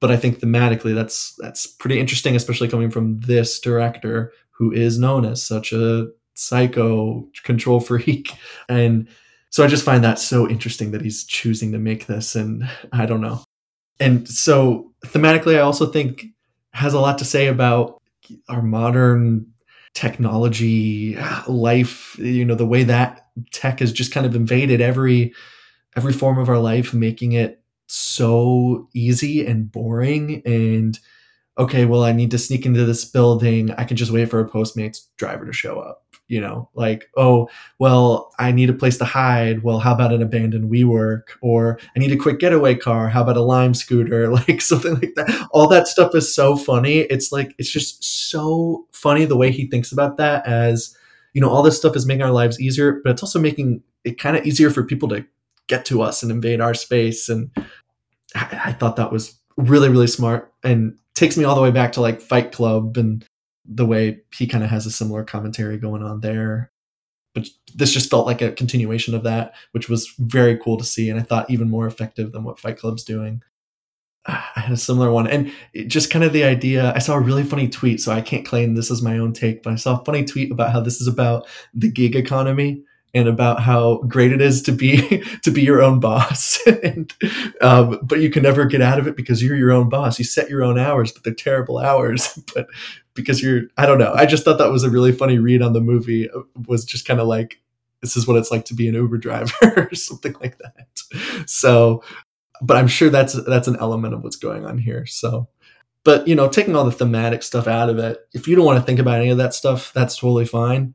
It is just a rip roaring good time and is brisk and, and lean and really really aggressive and just formally he's there's no one better than this guy like honestly he's he is the closest thing i think we have to hitchcock just in terms of his technique uh, blocking and staging no one does that better than him i don't think anyone shoots movies better than him and i think it's erik messerschmidt is his dp but like I mean, this is just an example, but I saw John Wick 4. I don't know if you guys have talked about John Wick 4. I saw that earlier this year. One of my favorite movies of the year. Totally came out of that thinking I was not going to see a better fight scene in a movie than what I saw in John Wick 4. And then I saw this and I'm like, oh my God, these two people like fighting in a random house in Florida is like better than anything I saw in John Wick 4. And it's just due to how effectively Fincher is able to direct and edit and like stage. It's just, it's amazing. So it's just a gift to have a new movie from him. And I think it's a much richer text than people are giving it credit for. So I, I also want to say I think my one of my favorite movies, uh, one of my favorite scenes from the whole year is Tilda Swinton's scene. I'm a huge fan of her. I think she gives us a lot of gravitas, breathes a little bit of life in it right when it needs it, and gives it like one of the more interesting character beats, which is she's kind of the first person that he sees. And to me, I think he's kind of like imagining another life for himself or another approach to life. Like she's just so wildly different from him. And I think she kind of opens his eyes a little bit. And I don't know, I was I was pretty moved by that scene and have been kind of rewatching it before this conversation just to remind myself of how good it is. So I think she's a wonderful actor and I'm so excited every time I see her. So I think she crushed it in the in the aforementioned Asteroid City as well. Uh, Tilda Swinton, yeah, great performance in that Just, too. Yeah, she yeah. she really is. She's phenomenal, and her her body of work is so diverse. Like if you would see her character in this, and then say the Grand Budapest Hotel, where she plays a ninety year old grandma, she's phenomenal. Like regardless, and uh, I really enjoyed her in this big shout out to uh, Charles Parnell as well, who we have seen in uh, Top Gun. He's starting to get his wings, uh, become not just a you know a secondary actor. I think I think he's moving up. Seriously, and you're shaking your head, John, but uh, I see him getting a lot more roles, especially after, after the Killer. So yeah, that's all I have to say. Awesome. Arliss, yeah, Arliss Howard as well. Very brief scene playing this you know very rich dude. Full Metal Jacket. Just got to give a shout out. One of the better war movies out there we should cover it on the pod, honestly, at some point, just because it is so good. But regardless, great movie, great sound. I, I really like The Killer. Really enjoyed it. Oh yeah, I mean we'll definitely do a Kubrick episode. Pete, I wasn't shaking my head at your take, by the way. I just think it was really funny. You said he gets his wings. I don't know if you know that's like the the part when like a naval avi- aviator is done with their training and or I guess in a military aviator they get their wings so they get to put the wings okay. on the uniform and then they're like and after right after you mentioned the Top Gun thing, so I thought that was funny. Yeah, I did not. No pun intended, Phyllis. Oh, it's absolutely a pun. really good pun. I liked it. I wasn't. I, I, I agree with your analysis. He was great, and I don't. I don't have much to say. I think you guys kind of covered it. I think collectively we covered it. I just really liked that the story was. It was so quick and efficient, and the, the settings were great. I think they explained kind of why each setting was cool and relevant for a killer. And then also, you know, he's so clean and meticulous and and it's clear from the beginning that he takes time with his kills and you know, they're weeks long endeavors. He explained that a lot of work goes into it. I think he said something like 10,000 hours. But then we get to see in a span of 2-3 days him probably do the entire body of work that he'd done his entire career. And that's what makes a movie, right? And that's why it's so short and and somehow he still manages to retain his style throughout it all even though he's on this kind of fast-paced I need to finish this type job, which is different than his normal personality, and he confronts that, and that's what's cool. And I think another another funny thing about the movie is can make the argument he's not actually a very good hitman. I mean the the movie starts with a it's literally in the description of the movie. It starts with a failed hit, right? And the rest of the movie is him kind of dealing with the consequences of that. But like I don't know. He, nothing really go. He, he sets up all these meticulous plans, and nothing really ever goes quite how he expects it to, or at least there are a few instances where things kind of don't go quite as he expects it to. I just, again, I wonder what that means for Fincher personally. If he kind of feels like no matter how much of a perfectionist I am, I still find something wrong with my movies. People still don't like my movies, you know, something like that. I just all these meta textual things that I I maybe I'm reading into it too much, but I just think Fincher's too smart to not see a little bit of that, to not have heard a little bit of that noise and subconsciously, at least maybe consciously, put this into that work a little bit too. So I just thought that was kind of funny to view it through that lens. So yeah, I mean, you're right. Like he he mentions from the beginning and is very like adamant about the fact that he doesn't want to get to know these people and that's his job as a hitman and of course you know the failed hit in the beginning like he doesn't take the time to get to know. But then everyone else he goes after the rest of the movie. It's like he's there and he could do it and then he always gives them like five ten minutes to talk so he can get to know them. It's interesting right? Um, but that adds a, a great layer of depth that i do think could be extracted in some sort of commentary on fincher's career. Who knows man? Yeah. So, and anything anyone else has to say about the killer? Yeah, just great movie. I'm really surprised it went to VOD this soon because it is a good movie that I think would be great in theaters. And I think uh, I'll need to go to a theater at some point and watch it.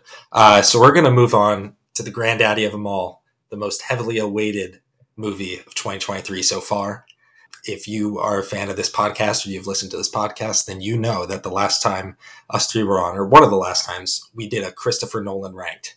So we do know these movies, people, uh, and I'm sure we all freaked out at the theater. It was phenomenal. It was 2023's Oppenheimer, uh, directed by Sir Christopher Nolan.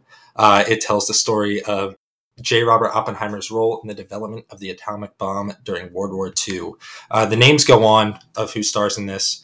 I have seen this three times, so I will wait to talk about it. All right, I, I can start, I guess. Sam gave me the nod, or at least I think Sam gave me the nod. Oppie, man, fucking awesome movie. My favorite movie of the year. I'm calling it now, Best Picture winner. I think I called it as soon as I saw it. I think it's going to get Best Picture and Best Actor. And I haven't, I mean, wow, it's been a great year for movies, really. But I haven't seen anything that has supplanted this this is one of Nolan's best. He's so ambitious with it. Cillian Murphy seizes his moment as he was meant to. Um, and he's, you know, one of the most humble kind of hideaway guys you'll ever find in the industry. And that's kind of what Oppenheimer w- was as a, as a man anyway. Like, he, of course he has an ego to him, but, you know, he, he was a rather humble nuclear physicist that was really interested in the phys- really interested in the physics and the science of it all. And of course, it, it ended up in these otherworldly consequences when things got out of his hands, um, as they tend to do. And, you know, that's it's beautiful. I, I, I'm just gushing as I try to talk about it. My first review, I couldn't even give like great analysis on it. I just said, when Nicole Kidman says sound that I can feel in the AMC ad, like that's what this movie means the sound design was amazing. Ludwig Göransson. I mean, I know Hans Zimmer and um, Nolan had a great relationship and had the split, but this pairing is working just as well between Göransson and uh, uh, Nolan. I think the uh, the score should also win best score. I, I forget what the song is, but it's like. Uh, can you hear the music? Can you hear the music? Right. Kenneth Branagh just drops that line, and then it just excels. Algebra is like sheet music. Yeah, it, algebra's like sheet music. The problem is it can you read the music? It's can you hear it? Can you hear the music? Incredible. Doing doing the worst accent of all time, but it works. Yeah, I've seen a lot of I've seen a lot of memes uh, where it's that Gunna writing and it's just flames, and it's just like that score over it. Uh, another heavily meme movie, but we'll get to that later. Sorry to cut you off, John. Yeah, no, yeah, I mean, I love it. The the callbacks though to that that musical theme, the da da, I, I love that shit. And it's just like it's about a nuclear bomb, right? You gotta have the most loud, fucking in your face soundtrack, but also beautiful and haunting. Which you know, a lot of this movie is. There's some great scenes that I really think might even be underappreciated. I know this movie's gotten love, but the the scene when he's in that auditorium and everyone's clapping for him after the bomb is dropped and, and their faces start to melt and you see what it would be like if the narrative just quickly flipped and the us was on the receiving end of that um, and he just looks around and he's in his head and as he is throughout the movie and he walks out and you know the sky is falling but meanwhile he's this celebrity on top of the earth and then you know that's probably the movie's long it, it doesn't feel that long that was probably the halfway point of the movie and there was still a whole nother movie within the movie of you know Robert Downey Jr. and, and the political fallback of the Oppenheimer thing, which no one really talks about. Um, I didn't know the story that well, and that whole kind of battle. Oppenheimer does I mean, it grapples with the consequences of what's going on a little bit throughout the beginning, the first half of the movie, but really they're just like focused and driven and and what they needed to do, I guess, what they were spo- supposed to do for the project. Any criticism was quickly dismissed. But then you get to unpack it for an hour and a half after the bomb is dropped or so. And you know, Einstein and Oppenheimer have a great conversation and the science every single scientist I think was really well cast and did a good job. Everyone knew what was expected of them. Just really good casting, really good writing. Technically wise, this might be Nolan's best film because there were so many technical aspects that were just perfected. And then existential, thematic wise, I mean, it was right along the same vein. I, I really loved it. And yeah, you know, meme culture too. It leaned into it, and I think Barbie helped maybe get Oppenheimer a couple more views or vice versa. But kind of a really interesting pairing in our culture's history that I'm never going to forget. I want to hear what you guys have to say. I'm really excited. I've been waiting for this for months. Yeah, it's, I've been waiting to talk about this with you two for a while too. Yeah, I guess real quick before I dig into the movie, I think one of the most encouraging things in like our culture this year was the fact that Barbie and Oppenheimer like weren't pitted against each other, but that they were like, no, see both. I don't know, it just would have been so easy for them to be like kind of against each other and the fact that everyone was like no dude barbenheimer it's a thing we're doing both of them that is just so heartwarming to me like i just love that. Anyway that's a tangent but yeah we did our we did our nolan ranked. I feel like i love dunkirk really like the prestige. I think this is nolan's best and i don't think it's close. I, I don't think it's particularly close at all. And it's it's even better because it's so him. It is like it is so Nolan. He's got all of his cross-cutting, complicated, you know, formalism that he's doing where he's switching back from black and white. I mean, that's like back to Memento he was doing that, right? And big gaudy like figure that he's trying to I mean, he literally calls him the most important man who's ever lived. It makes a pretty good case that that's true. He loves tackling big things like that. I mean, what could be bigger than something that changed the world forever truly. I mean you can't say that about a lot of stuff. So i mean I, it's it's so him and it could have gone so wrong i think you know and if he didn't handle some of these things the way he he did. But i think it's amazing. I i love this movie and was stunned in the theater. And what i think i appreciated about it most was that it stunned me. When it ended i didn't just get up from my seat right? I kind of had to sit in my seat for a little bit and like let my heart rate go down a little bit, you know, and um, doesn't leave you with a good feeling. A lot of Nolan movies, I think, kind of leave you with the adrenaline rush of okay, the Batman is speeding off into the night, or the top spinning at the end of Inception, right? These these big moments where you want to watch the movie again immediately. This is like, I mean, it's an amazing movie, but it kind of leaves you feeling a little frightened and uh, a little dead inside and what have we done? That kind of thing. It, it's rare for a movie to kind of earn that and not do it cheaply and i thought it did. I, I thought it completely earned that feeling and i mean there's a couple different ways to attack this movie. It's such a gigantic thing. I think the way he captured him is a good place to start. Um, i mean this was a real person who lived and fascinating person. I have not read American Prometheus, so I, I can't claim to know as much about him as others do. But I the the kind of the point I got from him was uh, what happens when a person who's absolutely brilliant doesn't really know what they believe, right? And just wants to accomplish something great, right? I mean, he he accomplishes one of the greatest achievements in scientific history, you know, human history, whatever you want to call it. This guy doesn't really know what he thinks about anything it's it's not even that he's too smart. It's almost like he the world is too big for even him, right? And he he can't quite make a decision on anything. Can't decide if he's a if he's a communist. You know, he he he can't pick one cause that he supports. He kind of makes decisions and then regrets them, right? Both micro and macro. Uh, he can't really commit to one person, and so he, I mean, he's just kind of a debutante. I, I found that very interesting. I never knew that he was so complicated. I thought this was kind of going to be a great man movie, and it's way more than that. It's a very, very complicated man. Nolan, I think, sometimes can get a little more, a little overly simplistic in the way he paints his characters, and this was not that at all. I mean, I just thought it was so rich, and the the side characters too. I just thought were incredible. And then you get into the technique, which eh, he's just never been better. I mean, the stuff he pulls off here, that's all analog. The bomb going off is like amazing, and I'll never forget seeing that for the first time. But just as amazing are scenes where it's a hearing and it's six people in a room having a conversation. It's just as exciting, just as scary. All of his like over the top music and editing tricks that he's doing work and don't feel too overwhelming. I mean, they overwhelm you in a good way, right?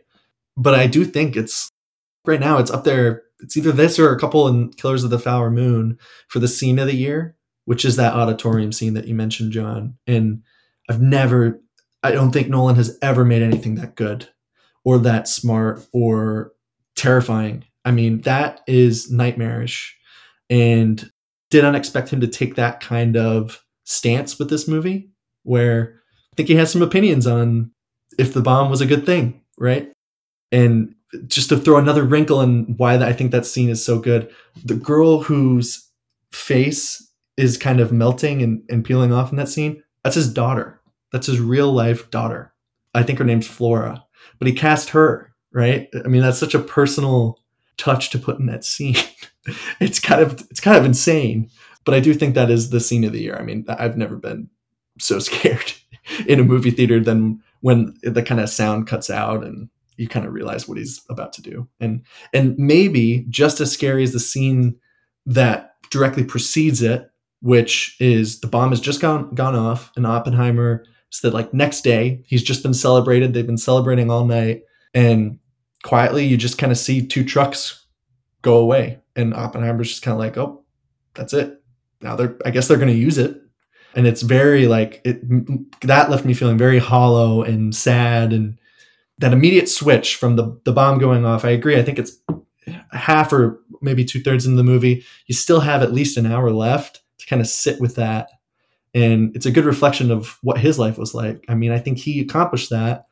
And then the rest of his life was just kind of dealing with what that meant and, and the long kind of downfall, not downfall, but fallout from that. Right. Okay, Pete, I've, I've talked long enough.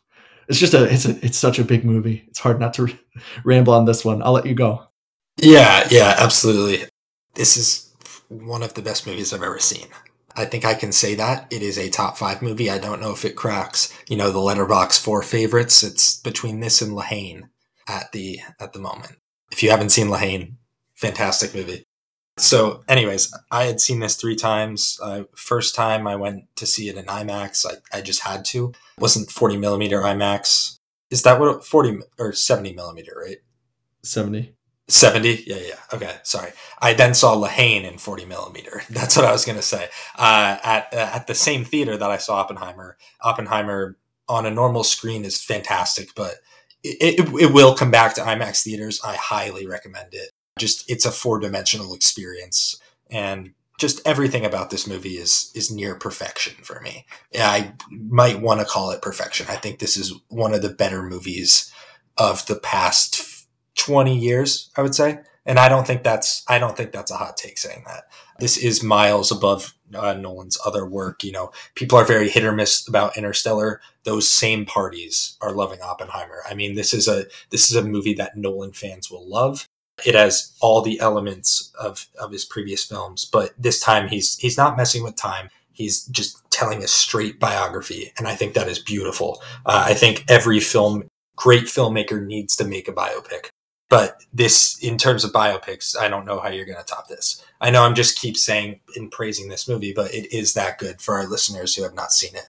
Just the music is phenomenal. Every, there's so many parallels in this to nuclear reactions, whether it's the movie picking up, the crew growing, everything in this movie is growing. And then suddenly there's one long fallout. Uh, and I think Robert Downey Jr. illustrates a fantastic, complex character in this, uh, getting a, like Scarlett Johansson, getting away from the Marvel trope. So the list goes on and on, and I just want to hear some more praise for this movie from you guys because it, it, it was truly one of the best theater experiences I've ever had. I will say that for a fact. Yeah, Pete, I saw this in uh so I saw this twice in theaters and the first time I saw it in just straight 35 millimeter because I mean, let's just say this, you couldn't get a seat unless you were booking I mean, I haven't had anything like this in the John points. yeah, I mean, I haven't had anything like this in the past few years where you I mean, since since maybe like the Avengers Infinity War and Endgame where you they were selling out, right? I mean, Barbie did the same thing, but I could only get in. I wanted to see it as soon as I could. I could only get in to a 35 millimeter screening, which was awesome. Colors were amazing. But then I was like, okay, I kind of got to see this in IMAX now. So then I went back like two days later and and uh, watched it in IMAX. So I kind of got both, just like differently, not film, but on IMAX, and then just film, but not IMAX.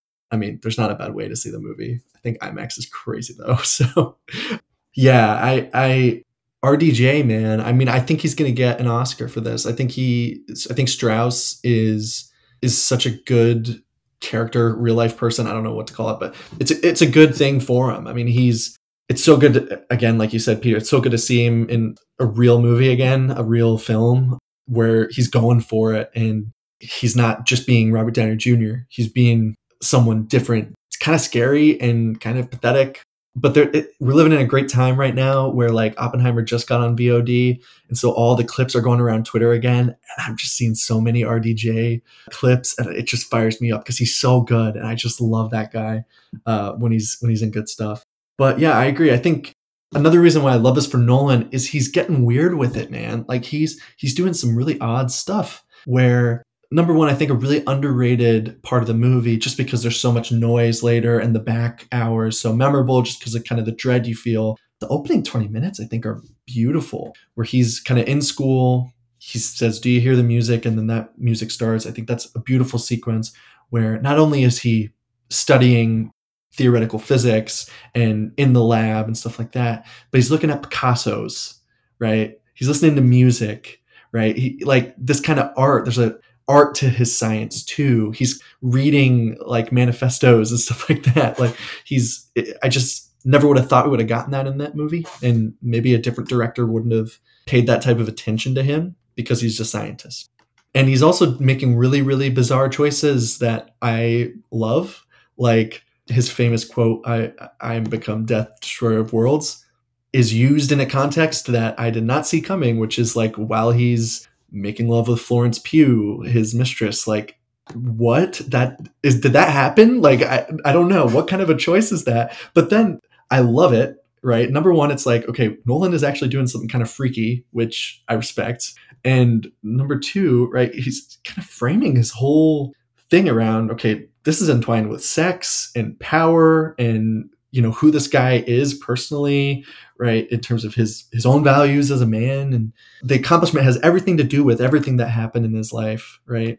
And you know this stuff also just has signature kind of nolan-esque moments where you know i don't know maybe my, my favorite quick little shot in the movie is when unfortunately his mistress jean jean tatlock died under mysterious circumstances. This is all public information but we never quite knew how she died. It was reported suicide, but there's a quick shot in the movie where you can, you know, he's imagining kind of her dying, and one is her just kind of getting in a bathtub where you feel like she's going to commit suicide, and the other one is where someone is killing her. There's a glove on the back of her head, and the fact that Nolan is just kind of playing with that theory a little bit, I thought I found that shocking and like really surprising for him so it's it's like one of the more interesting mysteries of the movie is how she died and you know it's i kind of wish florence pugh had more to do in the movie because i think she was pretty interesting when she was on screen. She just doesn't get a lot of time but I think emily blunt's great. I mean all the supporting actors are great. David krumholtz maybe gives my favorite performance. Like that guy is just so calming and i just want someone to like hand me an orange right whenever i'm going through like a traumatic event. I don't know. Are you guys big krumholtz fan? I did like yeah. Oh yeah. I realized yeah, yeah. how much stuff he was in afterwards, right? Like Mm-hmm. he was an Elf or not Elf. He was in the Santa Claus. Now he's in Oppenheimer. Like it's bizarre, but I don't know. I just wanted to shout out that performance because I think it's it's kind of wonderful and warm and is almost like an audience conduit. And he kind of he's like really nice to him, but he's also kind of like, "What are you thinking here, Oppie? Like, what are you doing? What are you getting yourself into?" right? So I don't know. That that's I'll kind of wrap up there because I'm sure you two have more to say on this. Yeah, no, just it, in terms of you know the maturation of an actor in their career, this is this could be a defining moment for some of these people, like David Krumholtz, like Josh Hartnett, who, if you don't know, was this early two thousands heartthrobby leading man, and, and now he's returning in much more just mature ways, like with movies like this. And he was also in an episode of Black Mirror with Aaron Paul, which I I highly highly recommend. It's pretty good.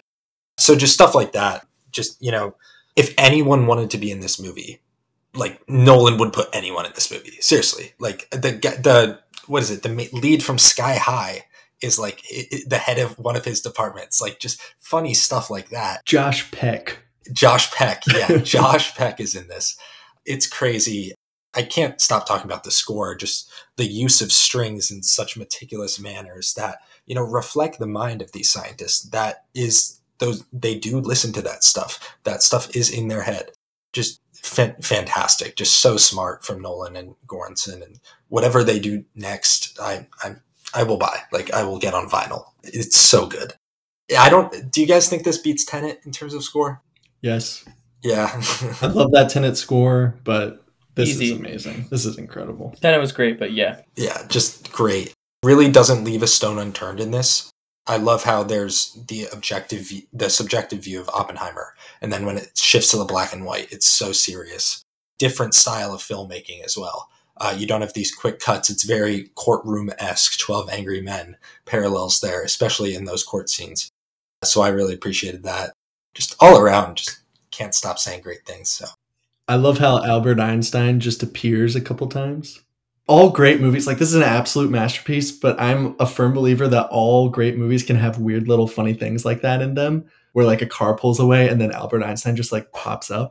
That just made me laugh in the theater but in a good way. Like i loved it. It's just movie it's movie magic and it works. Go ahead john. Sorry. Yeah i was just gonna say the 12 angry men thing i was i meant to shout that out earlier. I definitely saw that parallel. There's a lot of things you guys talked about that you know I wanted to shout out various times. I probably forgot a lot of the train of thoughts that was going on, which is okay. There's a million trains of thoughts to talk about here.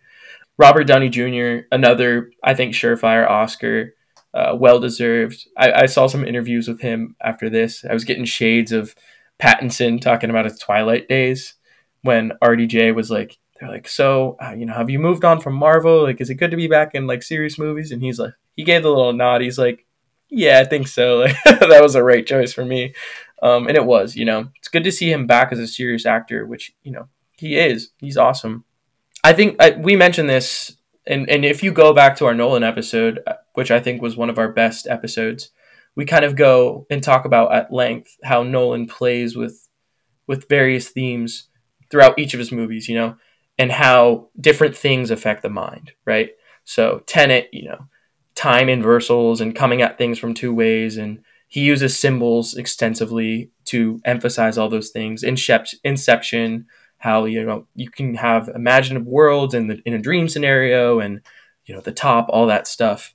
Insomnia how sleep affects the brains. Memento short-term memory loss right? Batman one of the only superhero franchises we've ever seen probably the only that really gets into anti-heroes and is batman even a hero Dunkirk, the fog of war, right? He every anything that can affect the mind, he's managed to make a singular movie about. And you know, you wonder how does someone do that in a biopic? And in this case, it's consequence and psychological effects, right? And the beginning of the movie, there's a little bit of that. It starts with the foreshadowing, but really he has that singular goal, and I'm so glad we have time to dissect that. And that uh, that auditorium scene is, you know, perfect example of him using those same themes in this movie how consequence affects the mind. And really which is the only big thing you can do with, with a character of this magnitude oppenheimer. And it's just cool to see you know it, it is the it's a very classic nolan film in that way. And i'm sure he'll find some other crazy theme that affects the mind in his next film. Something else i guess. But he has the big set pieces. The symbolism here which i don't think we really got into is great you know the my favorite symbol probably throughout the film it allows the audience to kind of follow the progress easily is the jar of marbles right it's crazy how something like developing a nuclear weapon can be broken down so easily into a plastic or a glass jar full of marbles right And, you know, when it's full, everyone's happy, but they don't really understand what that means. That means it's time to drop the bomb. The, the trucks driving away. What this movie really shows, which is really, I'm sure, how it went, is they developed this weapon, they put all this mind work into it, and the next thing you know, it's not your property anymore. And you have to deal with the aftermath of that and what it meant. And I, I really think, you know, in real life, the kind of exactly how the movie goes, like he became an advocate for nuclear rights and everything, which is great. Like, but it happened after he built the bomb. So you can you can kind of try to correct your past mistakes, which is one of the themes of the film, but you really can't. Once the jar is open, once Pandora's box is open, it's it's open.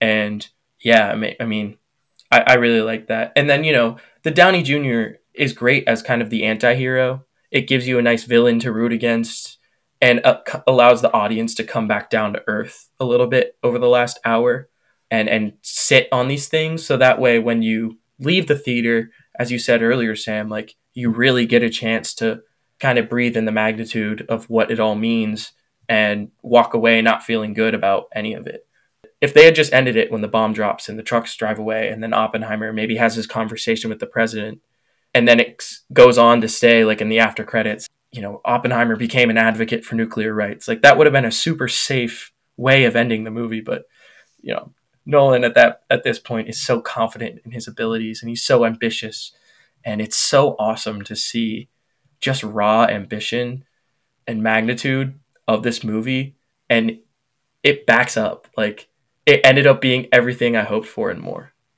And that's that's just righteous, man. That's awesome.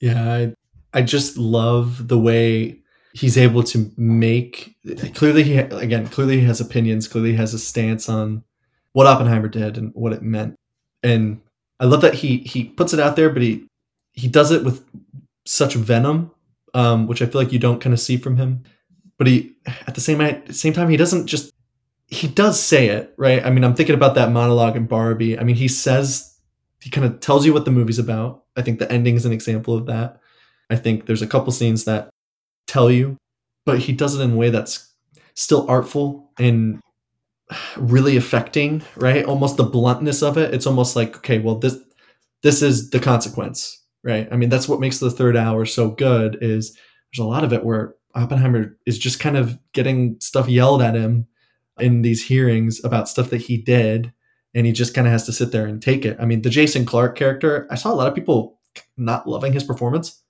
I thought he was really good, really menacing. Scared me in the theater. I thought like he was going to murder Oppenheimer at one point because he was so like vicious coming across the table. But I mean, the scene that stands out to me about kind of how scary this is, and I don't know what what's scarier, the atomic bomb or like a meeting, right? Just a, just guys in a meeting, is when they're they're clearly going to make the bomb at this point, and they're having a meeting, and it's about where to drop it, and one of the guys, I can't remember the actor, is basically like, we can make this decision in five minutes while I eat my sandwich. And not Tokyo because my wife and I vacationed there one time. Right? Like that is just pure evil. Absolutely one of the most evil things I've ever seen on screen in my life. And really, like, I've never seen Nolan with that much, I don't know, with that much casual venom again. Uh, and I think the the scene where he meets the president is is great as well. That scene really surprised me. I always knew he went like I knew that that he went and saw him, saw Truman, and said, "Mr. President, and I think I had blood on my hands," but I didn't know what else happened in their interaction. And the way I guess it's a spoiler to say who the actor is, but the way who the guy who plays the president plays that scene delighted me. I mean, it's very startling and unnerving, but it's a great little performance that he's given there. And again, another actor that is refreshing to see in something like this good. So yeah, Gary Oldman's great. Oh, what a spoiler. Okay. well, yeah, he's really good. Yeah, uh, so I, I, guess I just wanted to shout out those two scenes, and I do think that ending is like a wild departure for Nolan. Like, I mean, maybe you could say The Prestige, Memento, maybe, but he doesn't make a lot of movies that make you feel sick to your stomach, and that's what I was uh, at the end of this movie. I think that third hour is just a long, you know, deliberate trod towards the inevitability of what we've done and hey isn't you know isn't that kind of what we're all doing in this life at this point ever since this event happened so i don't know it really stuck with me. The first time I saw it, I was kind of like shell shocked by it. So, Pete, I know you got more on Oppie. What, what do you got? Yeah, I think I I really think I've said everything. Uh, just the the use of filming with an IMAX camera in this, though. This is the first time this has really been done. Right? Am I wrong or? I mean, it's been done before, but not for this long. Yeah, yeah. Like the runtime hours? is yeah, it's so Yeah. expensive. I mean, you you've seen the. I'm sure our listeners have seen the picture of the reels for the 70 millimeter IMAX. It's just, it's taller than you. It's crazy. So that's really all I can say. The scale of this is ginormous. Everything about it is large, but then you also have those moments with Oppie at his most vulnerable. Uh, a scene which really sticks out to me is when uh, he's in the woods with his wife. And I'm not going to say what happens because, like, I think it's a plot point, and I don't really want to give those away in this because I, you got to watch this movie. That's why. But, anyways, so I think that's just one of the best parts of this movie the, the quiet moments as well as all the mayhem. Uh, it really puts you in the mind of Oppenheimer. And I think if you sat someone down and put them in front of a TV or put them in a seat in a movie theater and told them to watch this movie, they could tell you most things about this person. It is so engaging. It is a complete biography, I would say. Granted, it skips like the first, you know, 20 years of his life, but then again, it works till the end and uh, at the parts where intrigue is is most powerful. So, yeah.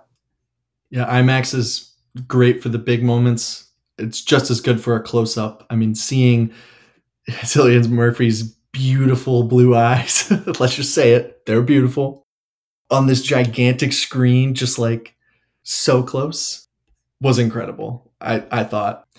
And I, I, I want to give one more fun take. We're talking about these directors making movies, reflecting on their careers. I think there's a really funny read of this movie, which is, you know, I'm this great director, clearly the most talented new director of my time. And then I make The Dark Knight and everything kind of changes. And what has happened to the movie industry since The Dark Knight? Everyone's chasing The Dark Knight. The superhero movies are controlling the mu- movie industry. You know, I think that's a really funny read on this movie is, is him looking on his own career and the things that that he's done. I mean, look, I love The Dark Knight. I just think some of the movies it has spawned, not even Marvel movies, but like I don't know. I'm thinking Green Lantern, stuff like that. I, I don't know. like, I, I think it's a funny read on the movie that you could say he's, I don't know. At the very least, he sees a lot of parallels between himself and his personality and Oppenheimer's. I do think he's the ultra technician. Absolutely, like, after this, I think you can say he's at the peak of his craft. I think I've been waiting for the Nolan movie that's going to make me say, okay, he's kind of at least at the level of like a Tarantino or PTA, uh, you know, Sofia Coppola, or like just craft wise, where I feel like he's at that level. And finally, I feel like he's kind of put all the pieces together enough, story and craft wise, to kind of surpass them now.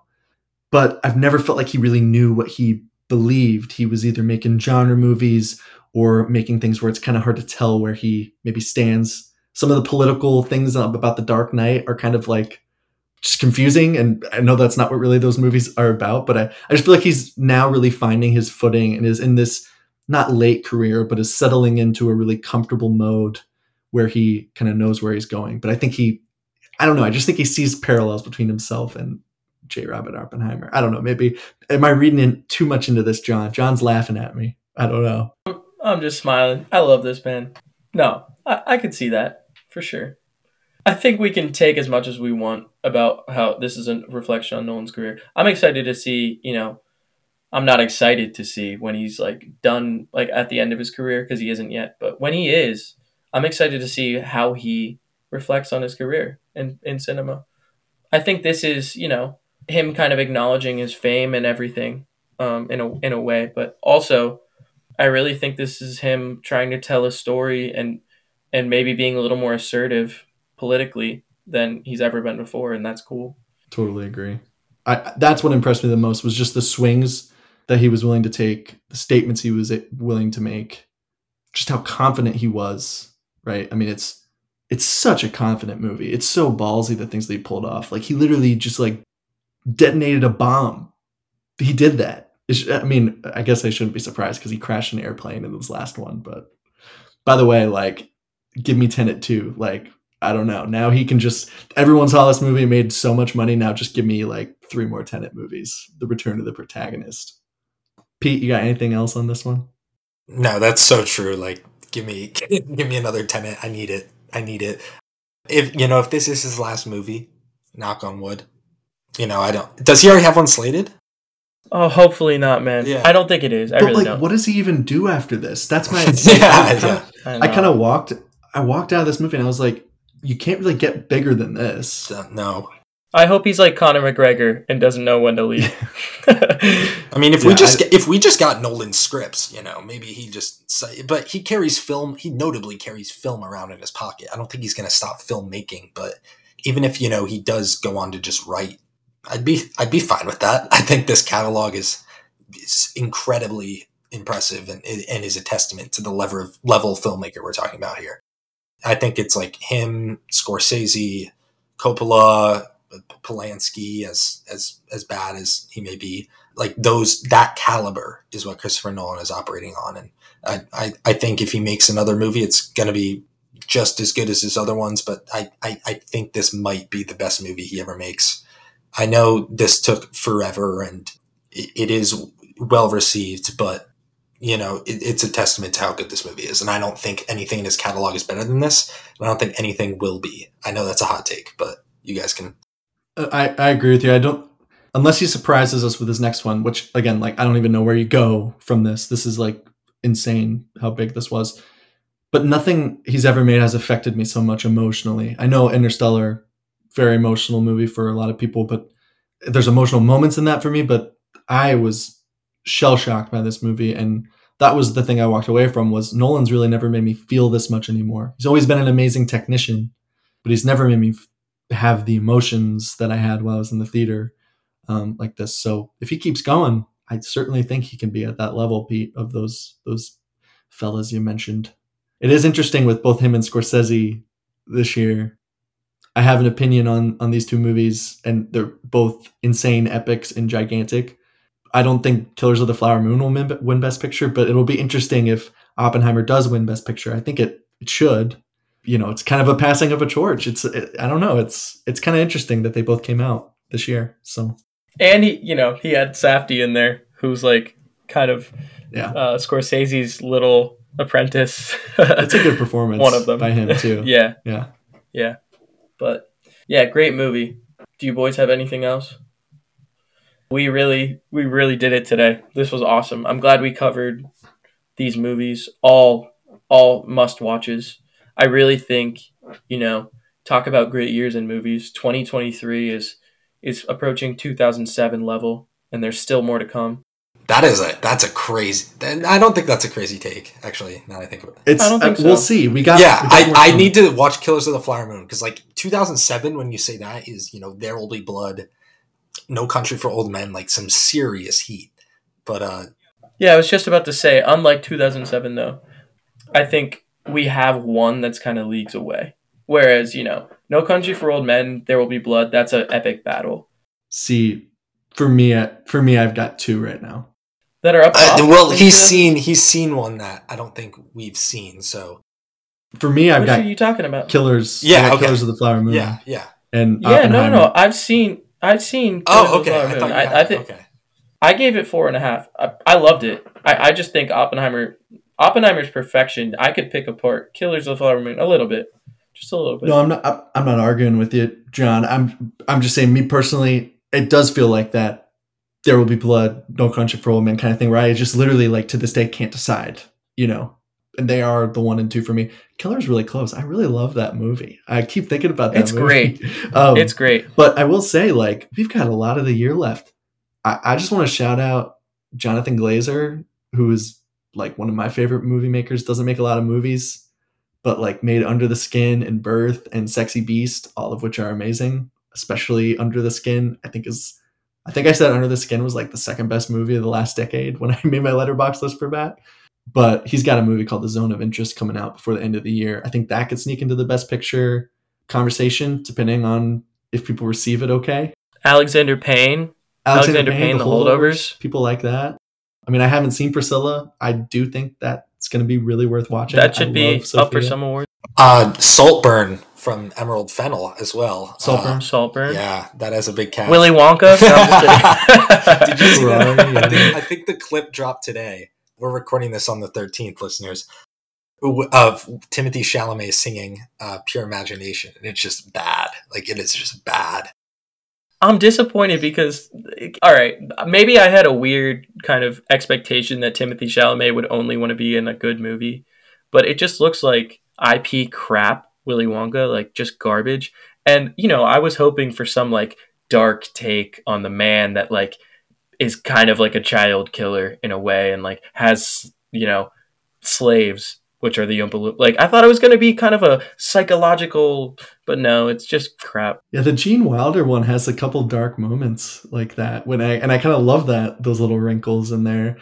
Uh, my hot take is that that movie's come out going to come out and it's going to have like a 98% on Rotten Tomatoes because it's made by the Paddington 2 guy and apparently he only makes 99% on Rotten Tomatoes movies. I will never see it. So, I probably won't see that movie. What? Oh, Willy Wonka? Yeah. yeah. Wonka. Have you seen Paddington, though? I haven't. Oh. But I know they're like the highest rated movies. It's on- it's actually it's actually a very good movie. It's very enjoyable. I'm sure. Uh, but I'm sure. I don't think Willy Wonka, just with the IP that he's tr- he's dealing with here, this dude is insanely British too. He's gonna put it in downtown London and have so much London homage. Whereas you know you can contrast that to Tim Burton and it just paints a better picture. Like there's there's facets from both those movies that I would take away, but I don't think any like I think both of those are gonna be better than this one. Like I will say Hugh Grant Oompa Loompa is cursed. That is just a cursed image. Yeah, that that should not be a thing. Uh, Yeah. I'm trying to think of what I, there's like Aquaman two comes out. I know we don't really watch those, but I mean, there's Ferrari. Yahya Abdul Mateen villain role, which I, I I love. I love his work. Watchmen. That's what I go back to. But The I mean, the the elephant in the room is that due to the strike, which needed to happen, and it seems like that's over now, and like everyone got what they needed, and they should. They deserved a ton. We didn't get Dune Part Two, which I think that would have taken this movie year into the stratosphere. Right? If we would have gotten that movie along with all of these other movies, I mean, we're talking, we are talking 2007 type year. I will at least say it's the best movie year since 2019, where we got Parasite, Once Upon a Time in Hollywood, Portrait of a Lady on Fire, The Irishman, Jojo Rabbit, 2000 Yeah. or uh, 1917. Yeah, Yeah, that was a great year. that great was a year. great year. That's what got me into movies, like as hard as I am now, for sure. Sure, pre-pandemic too. What a time. Yeah, and then pandemic, you know, I just became a Letterboxd. yep. But yeah, it's gonna be a great movie year.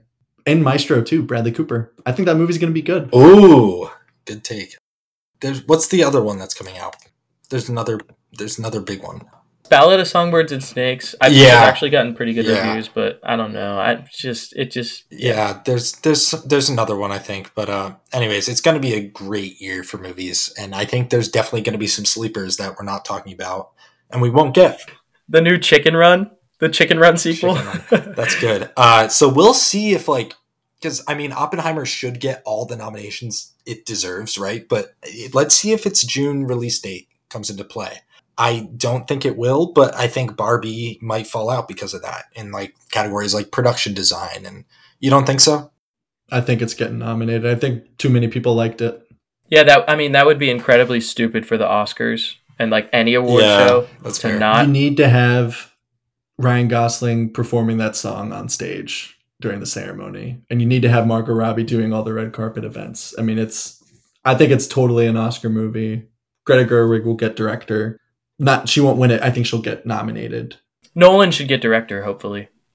Yeah, I don't I mean, know what they're going to do. I wonder if they. I mean, I again, I don't think Killers of the Flower Moon will win. I think that's a pretty tough movie to take, but I think they could maybe give a Scorsese director nod. I don't know because like Oppenheimer's going to get a ton. Oppenheimer should get 10. 10 Oscars, 11. Dune last year got like 6. And that Yeah, wasn't on the level. Yeah, I mean, Oppenheimer should sweep the technical awards and then, you know, best actor, best supporting, best picture, best score. I mean, it's not going to win the big 5, but it could win 4 of them. It probably won't win for writing, but we'll see. I will say a movie that we have not mentioned yet, and I love. Again, we're back to great podcasting, which is just saying the names of movies and saying great movie. Mission Impossible: Dead Reckoning Part One, banger. What a great movie, dude. Yeah, we we actually that's on the slate. Uh, Splash of Cinema listeners, uh, it, it will probably come out before this. We we did cover it with like Renfield, No Hard Feelings, few other ones. Uh, that was a fun episode. It was like our first time back in a while. But yeah, like that was a phenomenal movie, right? And there's this British rap bar. I know we're tangenting crazy, but it goes, "Who said this mission ain't possible? Sh- show a man how to hunt, no Ethan." like it's so good. It's such a good line. So like I think I wrote that in my Letterboxd review, but that was a banger. Like that was four and a half stars for me. But yeah, there's been some great movies already, and I think there's way more to come. Spider Verse, which we'll cover. Oh yes, Like yes. I have one. I'm forgetting. I, I totally forgot about this. Todd Haynes, May December. That movie's going to be really good. That's going to get nominated for Best Picture. What's It's it not called? yet. May It's December. called May December. It's with uh, Natalie Portman and uh, Julianne Moore. Ooh, okay. Todd Haynes, director of Carol, Oh, Safe, which is a wonderful movie. Uh, I mean, Carol is a wonderful movie. I, I love Carol. I love I love Yeah. that movie. He he's a he's a director that the Academy really likes for good reason. I mean, he's incredible, doesn't miss, and I think this movie's got some really good buzz and is Mhm. gonna get a nomination. Okay, I've I- I've run out of movies to name. Sorry, guys. Yeah, I just want to say, dude. I mean, we always say thank you, but like seriously, thank you. It's awesome to have you on. Love your uh, criticism. I'm glad we all got to unpack this together. This is truly a moment I've been waiting for for a while. It feels hard because, like you know, stuff like Oppenheimer comes out, and then you you want to unpack it immediately. But it's cool to kind of get a nice little bundle of really good movies to unpack together. And uh, yeah, thank you, man. Seriously. Yeah, guys, I I mean, I appreciate you having me on. It's, this is not my podcast. This is your podcast, so I, I just feel honored to to get invited, and I will always jump at the opportunity. I have a great time chatting with you boys, and glad we can make it work with our busy lives. Likewise, we're all doing great, and I can't wait the time. Uh, I can't wait for the time when we're all together again to discuss movies in person. I know that's only happened once, but uh, man, that was a time. That was a great time, uh, and I look forward to the next time. Uh, thanks again, Sam. I uh, just Thank wanted you. to reiterate what John says. Your insight is very valued by our fans and us alike. So we really appreciate you coming on to talk about these great movies. I mean, these are all great movies uh, that you should all see. So yeah. Well, and you all always compliment my insight, but I do want to say you all have just as great insight, and I always love reading your reviews and listening to the podcast. I I just want to give it back to you, give the love back to you. So I, I, I always appreciate coming on and, and chatting with you. All right. Well, thank you guys for listening. Stay tuned for whatever we do next. I'm sure we'll cover some great stuff. Signing off, Splash of Cinema. I'm John. I'm Pete. I'm Sam. See you guys. Nice. 80 degrees. Ba-ba-da-ba-ba. Oh shit, that's sick. Hell yeah.